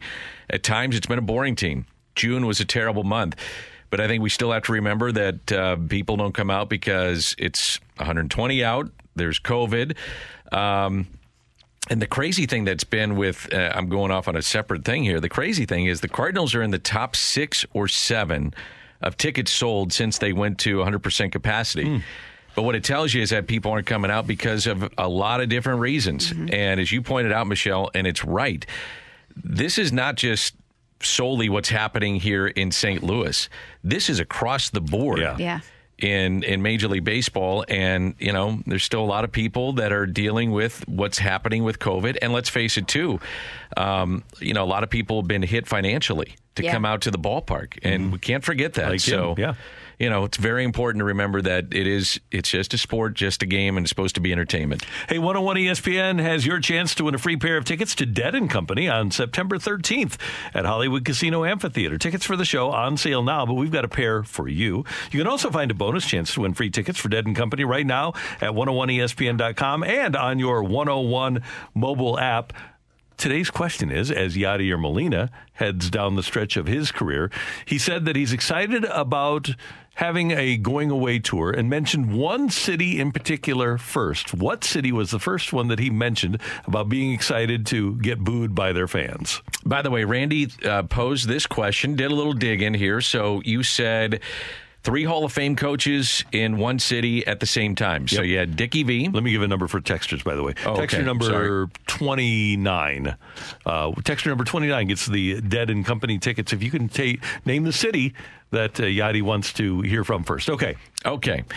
So at one point in time, you had Dick Vermeil, you had Coach Quenneville, who's headed to the Hall of Fame, and you had Tony La Russa, Mm-hmm. who is in the Hall of Fame. And then we started thinking, man, how many how many good players were around in St. Louis with those franchises from '96 through 2000? And maybe we might miss some here, but um, and this is a five year period 96, 97, 98, 99, 2000. Right. So the Cardinals had Ozzie. His final year was 96. Eckersley was in 96. He had Tony La Russa. On the outside looking in was McGwire. Mm-hmm. And despite the, the various things that happened with him, he would be in the Hall of Fame. I don't think we're missing anybody with baseball. I'm a little surprised that there's not more Me than too. that. Those we got to be missing teams. somebody. Not missing. Eh, we're not missing anybody. I don't think so. Okay. The interesting one, and remember when Joel Quenneville and I was doing the Blues at that time, he was bringing in anybody that had Cup experience or had won. He was bringing in Hall of Famers. Keenan was, uh, yeah. Mike Keenan, excuse me. So you had Hull, you had uh, Al MacInnis, you had Chris Pronger, you had Wayne Gretzky, you had Glenn Anderson, you had Grant Fuhr, Dale Hawerchuk. Um, I thought Stastny, but Stastny was 94, 95. So that uh, left him on the outside looking in. Is it Tikkanen in the Hall of Fame? He was here for a minute, but I don't know if he's a Hall of Famer. I'll check it. Then football wise, you had Kurt, Marshall, Orlando, Isaac on the outside looking in, DV, Dickie V, uh, Torry Holt, and I would think London Fletcher's going to get um, a good shot. So if you add it up, let's see, one, two, three, four, five, six, seven, eight, nine, 10, 11, 12, 13, that's 14. 14 Hall of Famers that came through St. Louis at that point in time in, In the various sports. period? Yeah, Wow. pretty good. Yeah, that, that's pretty awesome. Yeah, that was uh, that was fun. Yeah, it was a fun time, and that's why we were the best sports city in America, according to the Sporting News. I think they were supposed to get McGwire on that cover. Yeah. And then Jimmy Edmonds stepped up to do the cover, and you had Kurt Warner and you had Chris Pronger. I don't think Mark was feeling well that day and decided to not walk the 50 feet, even though you had Warner and Pronger making their way to the ballpark to do the picture. For me, the most dominant season I have ever seen on the ice was Chris Pronger when he won the MVP. I Yeah. can't think of a time that now I never saw Mario Lemieux in his prime in terms of seeing him every day. Obviously saw him on TV. Same thing with Gretzky. Same thing with Orr. But I never saw a more dominant stretch of hockey than what Chris Pronger did. He was unbelievable. He's playing 30 minutes a night and controlled everything. There was nobody getting past him, nobody doing anything offensively when he was on the ice, and then he played special teams. He was incredible. Here's a tweet from Al MacInnis. Said, some pretty good defensemen wore the blue notes in 67, but none better than number 44. When Prongs was at his best, I would argue no one had a better all-around game. Wow. The last two D-men to win the Hart Trophy were number 44 in 2000 and number 4 in 1972, obviously, Bobby Orr. Need I say more? There you go. That's Al MacInnis, Okay. Hall of Famer. Yeah. He uh, th- that season that he had in which he won the Hart Trophy was the most dominant season I've ever seen on the ice. It was unbelievable. It was amazing. All right, so we're coming up on uh, Danny Mac and yes, BK. Uh, let's see. Matt Capps will be our guest. He is a former Pirate uh, reliever. We'll get a little uh, preview into what's happening with the uh, the Cardinals and the Pirates. Talk about yesterday's win at the ballpark, and uh, also all the news and notes around Major League Baseball we'll coming s- up. We'll see you tonight on Bally Sports Midwest. Five thirty pregame show. Great job by our producer engineer Emily Butcher. Thank you. Thank you. Michelle, this was fun. It was. I'll see you guys tomorrow. Absolutely. And we thank you for tuning in, texting in, being a part of the show. For all of us, until tomorrow morning at 7, have a great day, St. Louis. You've been listening to the Karraker and Smallmon podcast, powered by I Promise. Hi, this is Chris Howard, host of Plugged In with Chris Howard. The College Football Playoff Committee made their decision on Sunday, and as much as I loathe the idea of Ohio State losing their way into the College Football Playoff, I 100% agree with OSU making it in over Bama. Nick Saban citing some hypothetical point spreads to prove his point that the tie deserve a spot in the college football playoffs holds little substance when you consider Bama's best win is over Texas. No, the committee got it right. TCU had a great season with far more ranked wins than Bama and didn't deserve to lose their spot after playing a surging Kansas State in a championship game. And Ohio State, while not playing some of their best ball later in the season, was still 12 0 until they came face to face with my Wolverines. While the college football playoff system isn't nowhere near as good as it could be, it's better than what we had. And in a few years, it will be better for all of college football. Hi, this is Chris Howard, host of Plugged In with Chris Howard. Get the latest odds and trends for every professional and amateur league out there. From football to basketball to soccer and esports, we've got it all at betonline.net. And if you love sports podcasts, you can find those at BetOnline as well. And don't forget BetOnline for the NHL, MMA, boxing, and golf. Head to the website today or use your mobile device to learn more. BetOnline, where the game starts. Grab a 30-day free trial of Live by Live Plus, and you'll get unlimited skips, commercial-free music, and all of the podcasts and live streaming events you can handle. Visit livexlive.com slash podcast one to learn more and start your free trial.